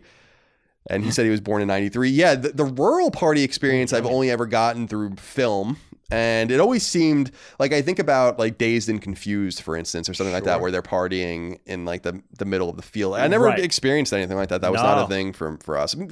There were some parties down at the dunes and the be- like at the beach Beach.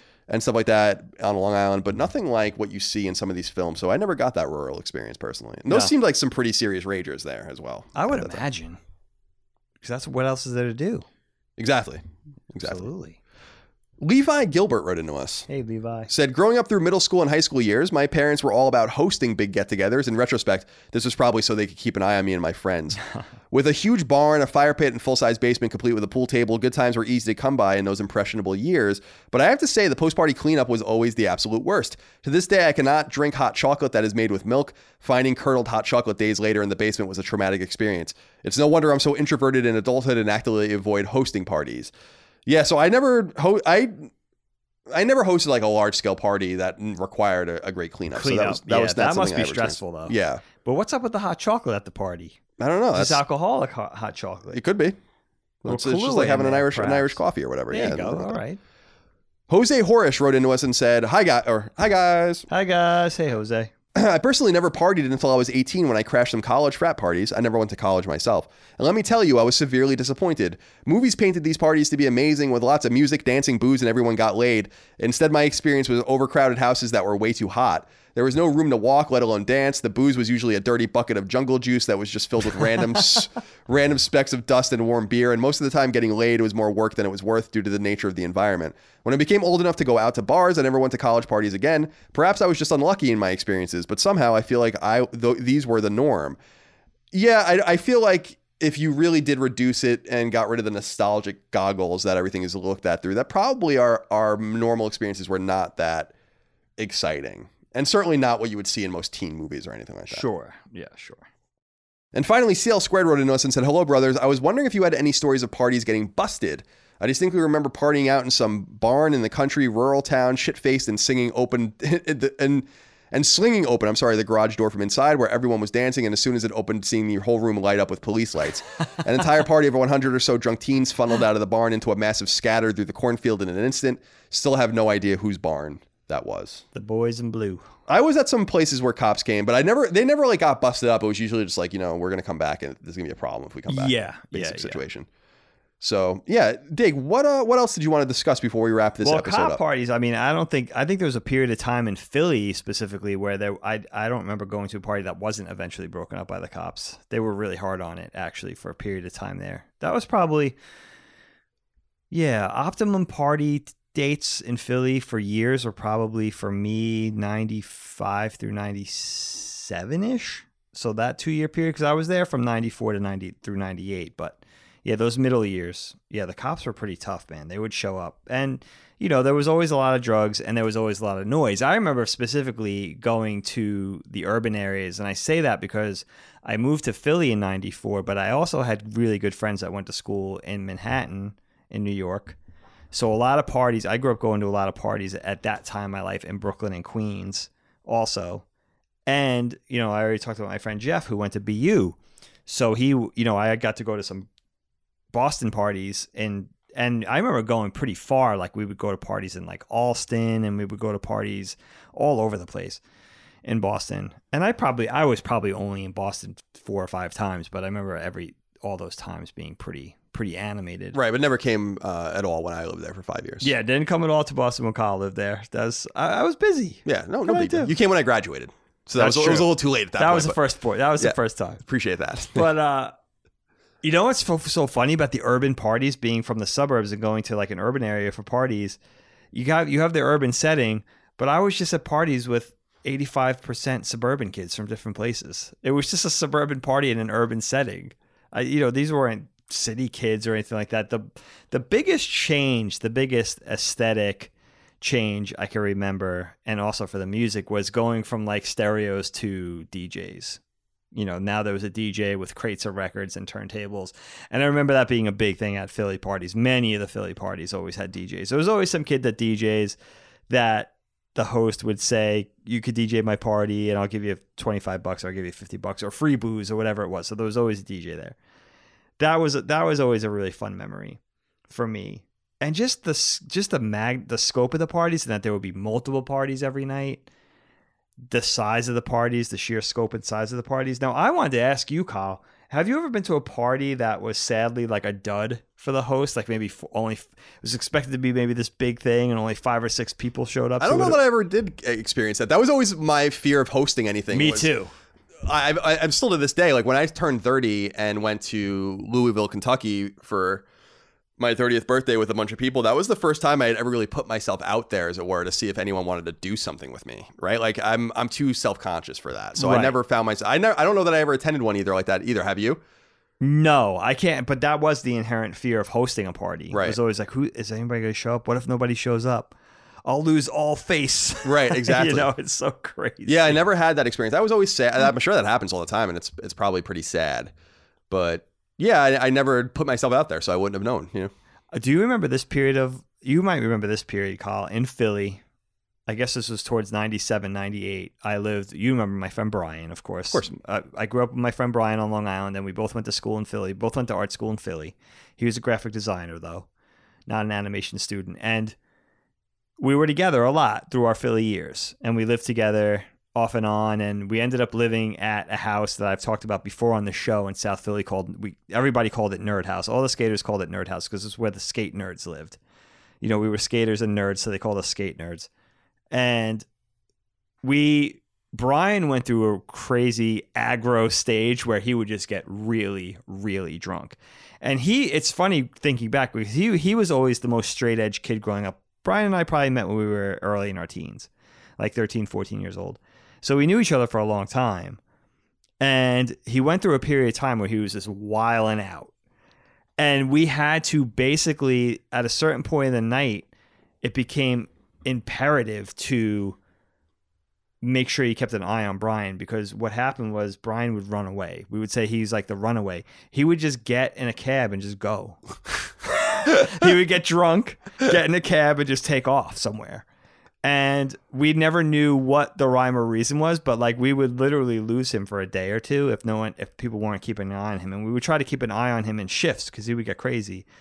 So there was this one night outside of Nerd House. My friend Jeff was there from Boston. I think PJ was there, if I'm not mistaken. I guess you were you there for this? I don't know. I, So Brian comes running out. We're hanging out out front of my building, and which we didn't usually do because we had a backyard and we had neighbors that weren't really that cool with us.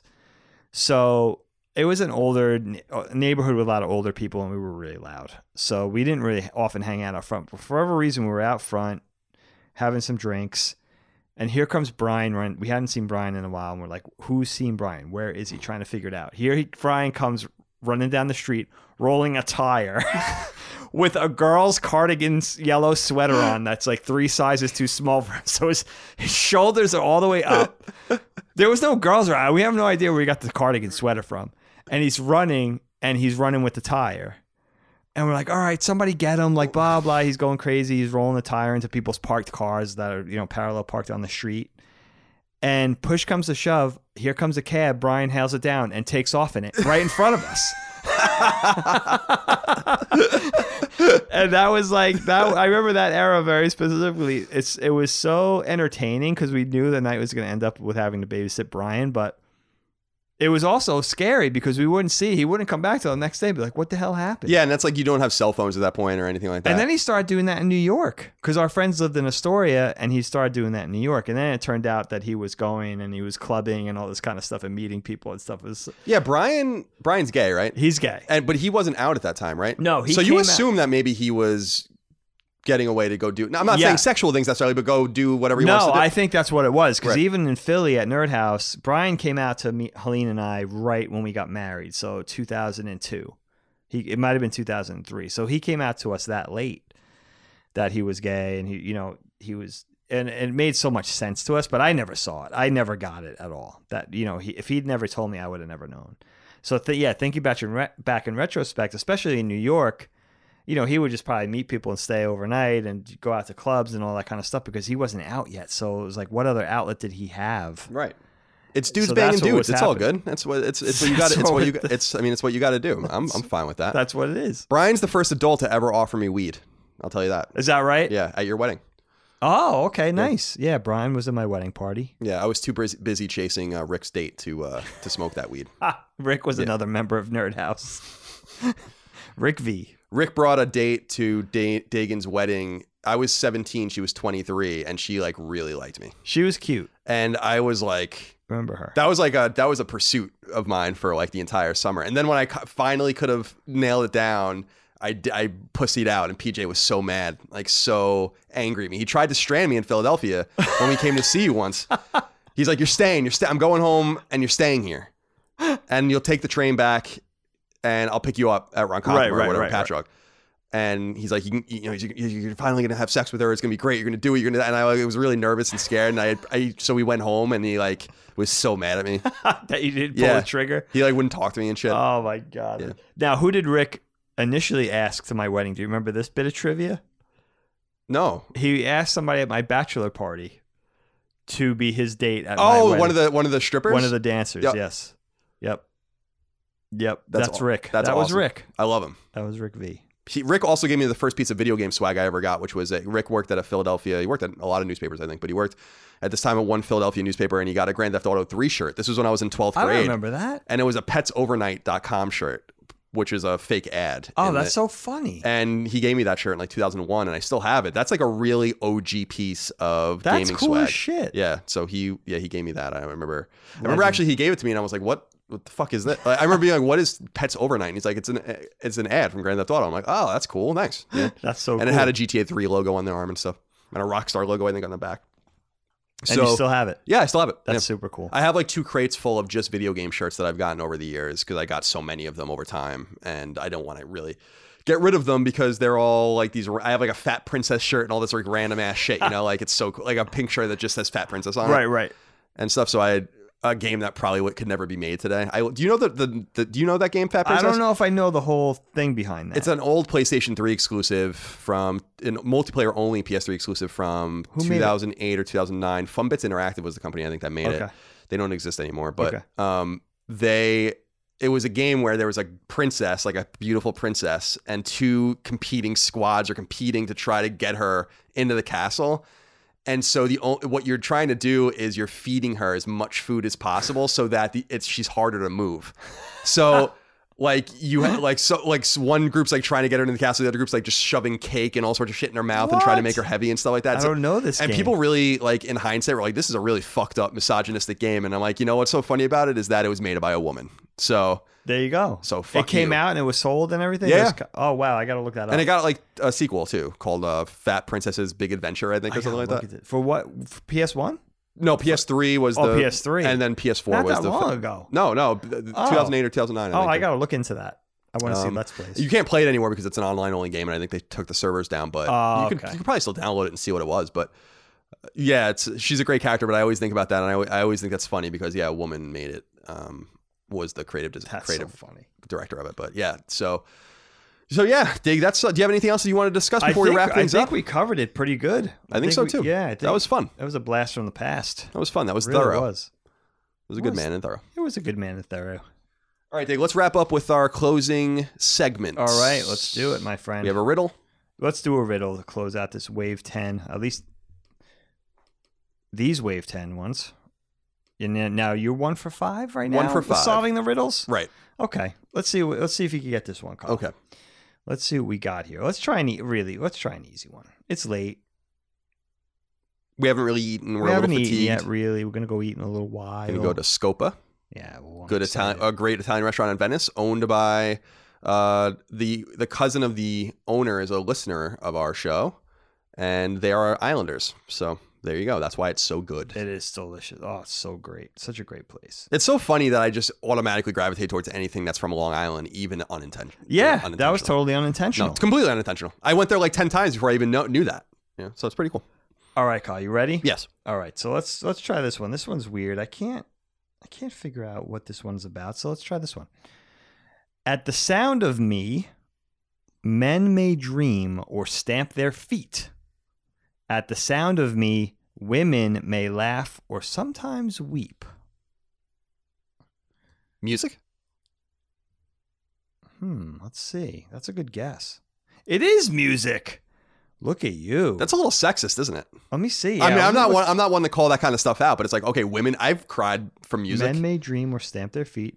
Women may laugh or sometimes weep. Yeah, women with the weeping. Yeah, I don't It's a know. little weird, huh? Riddle writer, little sexist. What is that riddle from fucking Oliver Twist? This is probably old, right?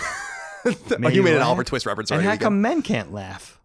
we don't laugh? There's nothing to laugh That's about. That's true. That's a living a man's life, a white man's life. There's nothing to laugh about. the white man's plight. the white man's plate. What was the, the white man's burden? Right, that was the um. White well, it's a man's movie, but white man's burden was the idea that white men had this institutional. How would I put it? It's basically saying like we have this burden of instructing and guiding the black man. Right? Isn't that the Oh, white, is that isn't that the white man's burden? I I only know that line from The Shining when he says "white man's burden, white man's Yeah, burden." I think that that's what it is. I think it's like a Jim Crow era. Could be wrong. People can write in, but I think the white man's burden is like we are surrounded by this these uh, supposedly inferior people that we need to Whoa, civilize. that's you know, I think that that's what it is, but I, I could be wrong. Have to dig deep into my historical knowledge to remember that. Very deep indeed. But uh, yeah, because I've heard people, I've heard a couple people like flippantly uh, over the years use that term in like joking way, not knowing what it meant. Yeah, because And I'm like, I don't think you know what that means. You know, like in my mind, and I, I'm one of those people that when I hear someone say something untoward or wrong, I, I don't like awkward situations. So I'm just like, yeah, like you know when someone says something to you and you know it's wrong. Yeah. I'm not saying like morally wrong. I'm saying they're saying like, oh, it's raining and it's, It's not raining. right. Yeah, exactly. And I'm just like, oh yeah, like I'm not one of those people that like cares, but there are people that like obviously like get all in on Jump on on, that. that. I, I just like avoiding awkward situations. Yeah, I do too. Yeah. And I don't want to make people feel awkward. I think that's the other thing. I don't want to make people feel uneasy. Right, exactly. I'd rather know that you're wrong and you have no idea that I know you're wrong, nor do you know that you're wrong. Do you yeah, follow see, we're that? the same way. Yeah, I Yeah. did. I did. Yeah. Somehow I did. I don't know. How. I'm not even sure what the fuck I just said. All right, Dig, let's wrap things up uh, with a dad joke. All right, Kyle. I'll tell you this: without geometry, life is pointless. It's pretty good. You like that one? I like that one. I like that What are you typing there? You typing good next to it or something? Putting a little asterisk next to it? Put my X's next to it. Exit. Oh, okay. Don't want to reread it. okay. Don't want to reread it. You can just delete it. Why did the octopus beat the shark in a fight? Something about eight, right? Because he was well armed. Ah, okay. Do do do do do do do do do. Those were good. Those were good ones. Not bad. The octopus's burden. The octopus's burden. Did you know what that meant? All The the, great- inferior sea life. I know. Uh, They are apparently octopus or octopi are the some of the smartest creatures on the planet, Really? which is pretty interesting. Yeah. Very interesting. Yeah. I could see that. They have that really cool defense mechanism. The ink. The Yeah. ink. Yeah, they're they're cool. I mean, they're just so cool looking. sometimes uh, when I, my and my ex girlfriend, uh, it was it was funny as a joke. I would uh, t- call it my my squid ink tr- trick when she would like want to cuddle or whatever, and I didn't want to. I would fart. Like if I had a fart, I'd fart, and that was like my squid ink, like my getaway. Oh my god, that's Pretty- amazing. Pretty funny. You could just say Small wonder we're not together anymore.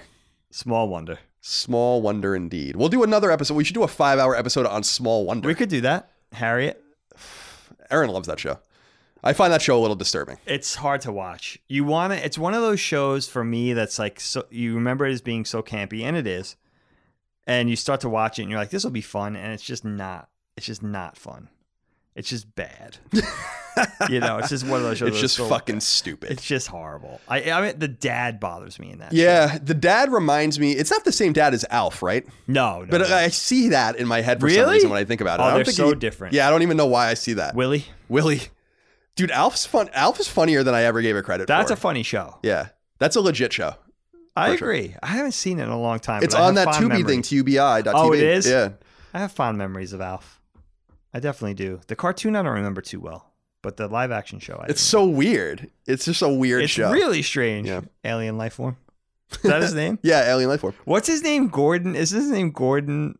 I don't know his re- Alf's real name. He I'm has not- like a name. It's like Gordon something, isn't it? I just love his voice. Yeah. Oh, his voice is great.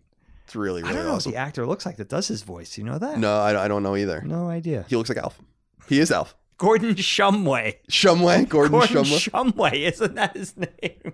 How the hell did I remember that? Holy moly, you pulled that deep. You did a little acid and pulled it out. Why is his name Gordon Shumway? Pulled it out of your subconscious. I did. I did. I'm not even on Google right now. Subconscious, I should say. Subconscious. Uh, all right. We're food deprived. We're fucking losing it. We're I know, like I know. We- hallucinating. what time is it? Jesus. It's like a. It's like a mushroom.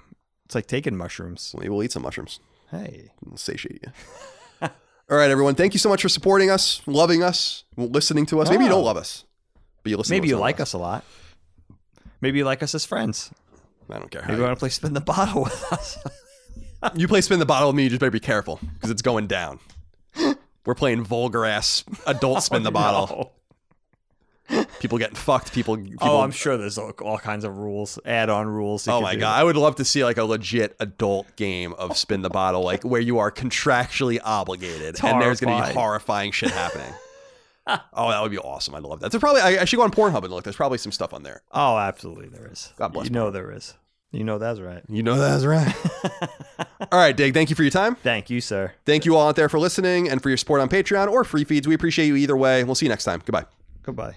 Knockback is a product of and a registered trademark of Colin's Last Stand LLC and is recorded in Santa Monica, California and the Philadelphia suburbs of Pennsylvania, USA. The show is produced by me, Colin Moriarty, and was conceived of by myself and Dagan Moriarty, who is also my co host. You can find me on Twitter at No Taxation and on Instagram at CLS Moriarty. Dagan is on Twitter at Dagan1973 and on Instagram at Dagan Likes to Draw.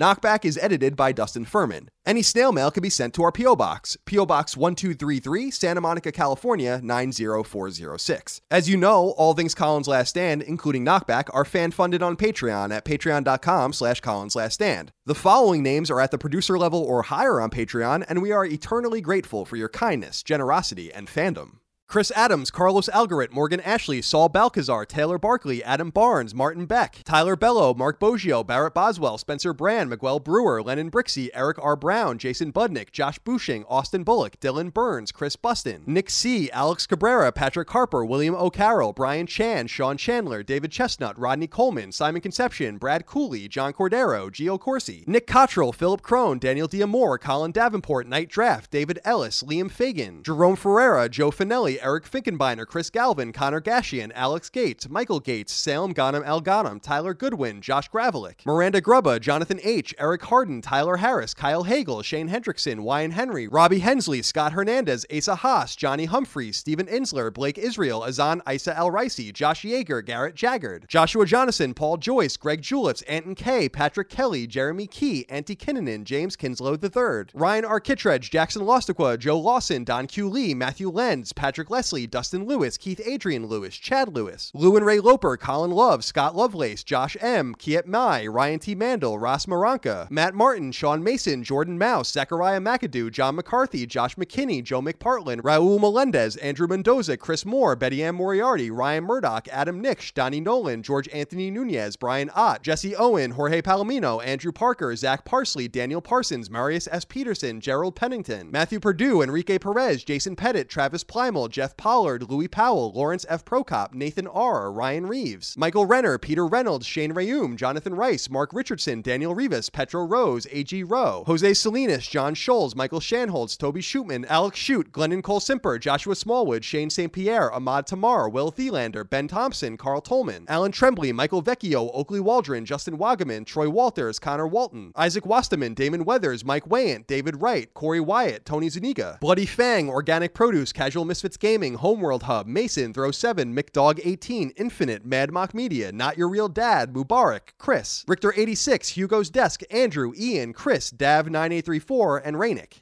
Today's episode is brought to you by Angi. Angi has made it easier than ever to connect with skilled professionals to get all your jobs and projects done well. Let me tell you, there's the version of it where you try to do something at home, and then there's a version of it where you have someone help you, you watch them do it the right way, and you go, thank God I didn't try to do that myself. I have fully done things around the home that I think look good, and then a bang in the night, and I wake up to a shelf collapsing, a painting falling off the wall. Like it, I've I've seen it all go south. I own a home, and I can tell you, I know how much work it can take. Whether it's everyday maintenance and repairs or making dream projects a reality, it can be hard just to know where to start. But now all you need to do is Angi that and find a skilled local pro who will deliver the quality and expertise you need. Whatever your home project, big or small, indoor or outdoor, you can Angi that and connect with skilled professionals to get the project done well. Right now, one of my wish lists is I want a bike for my condo in Milwaukee, and I would love to rig it up on a pulley in the ceiling because I have one of those like lofted ceilings. But I'm so scared to try that on my own. Angi has 20 years of home experience and they've combined it with new tools to simplify the whole process. Bring them your project online or with the Angi app. Answer a few questions and Angi can handle the rest from start to finish or help you compare quotes from multiple pros and connect instantly, which means you can take care of any home project in just a few taps. Because when it comes to getting the most out of your home, you can do this when you Angi that. Download the free Angi mobile app today or visit Angi.com. That's A-N-G-I dot com. It's lunchtime at Tim Hortons, and we're serving up a special deal just for you. Our new $5.99 lunch deal includes your choice of any lunch sandwich and a side of crunchy kettle chips. Because what's lunch without a little crunch? And the sandwich choice is all yours, like a ham and Swiss, Chipotle chicken wrap, BLT, and more, made to order just the way you like it. Tim Hortons' new lunch deal. Simple, delicious, and just $5.99. Now that's a good deal. Only at your neighborhood Tim's. U.S. only. Price and participation vary. Terms apply.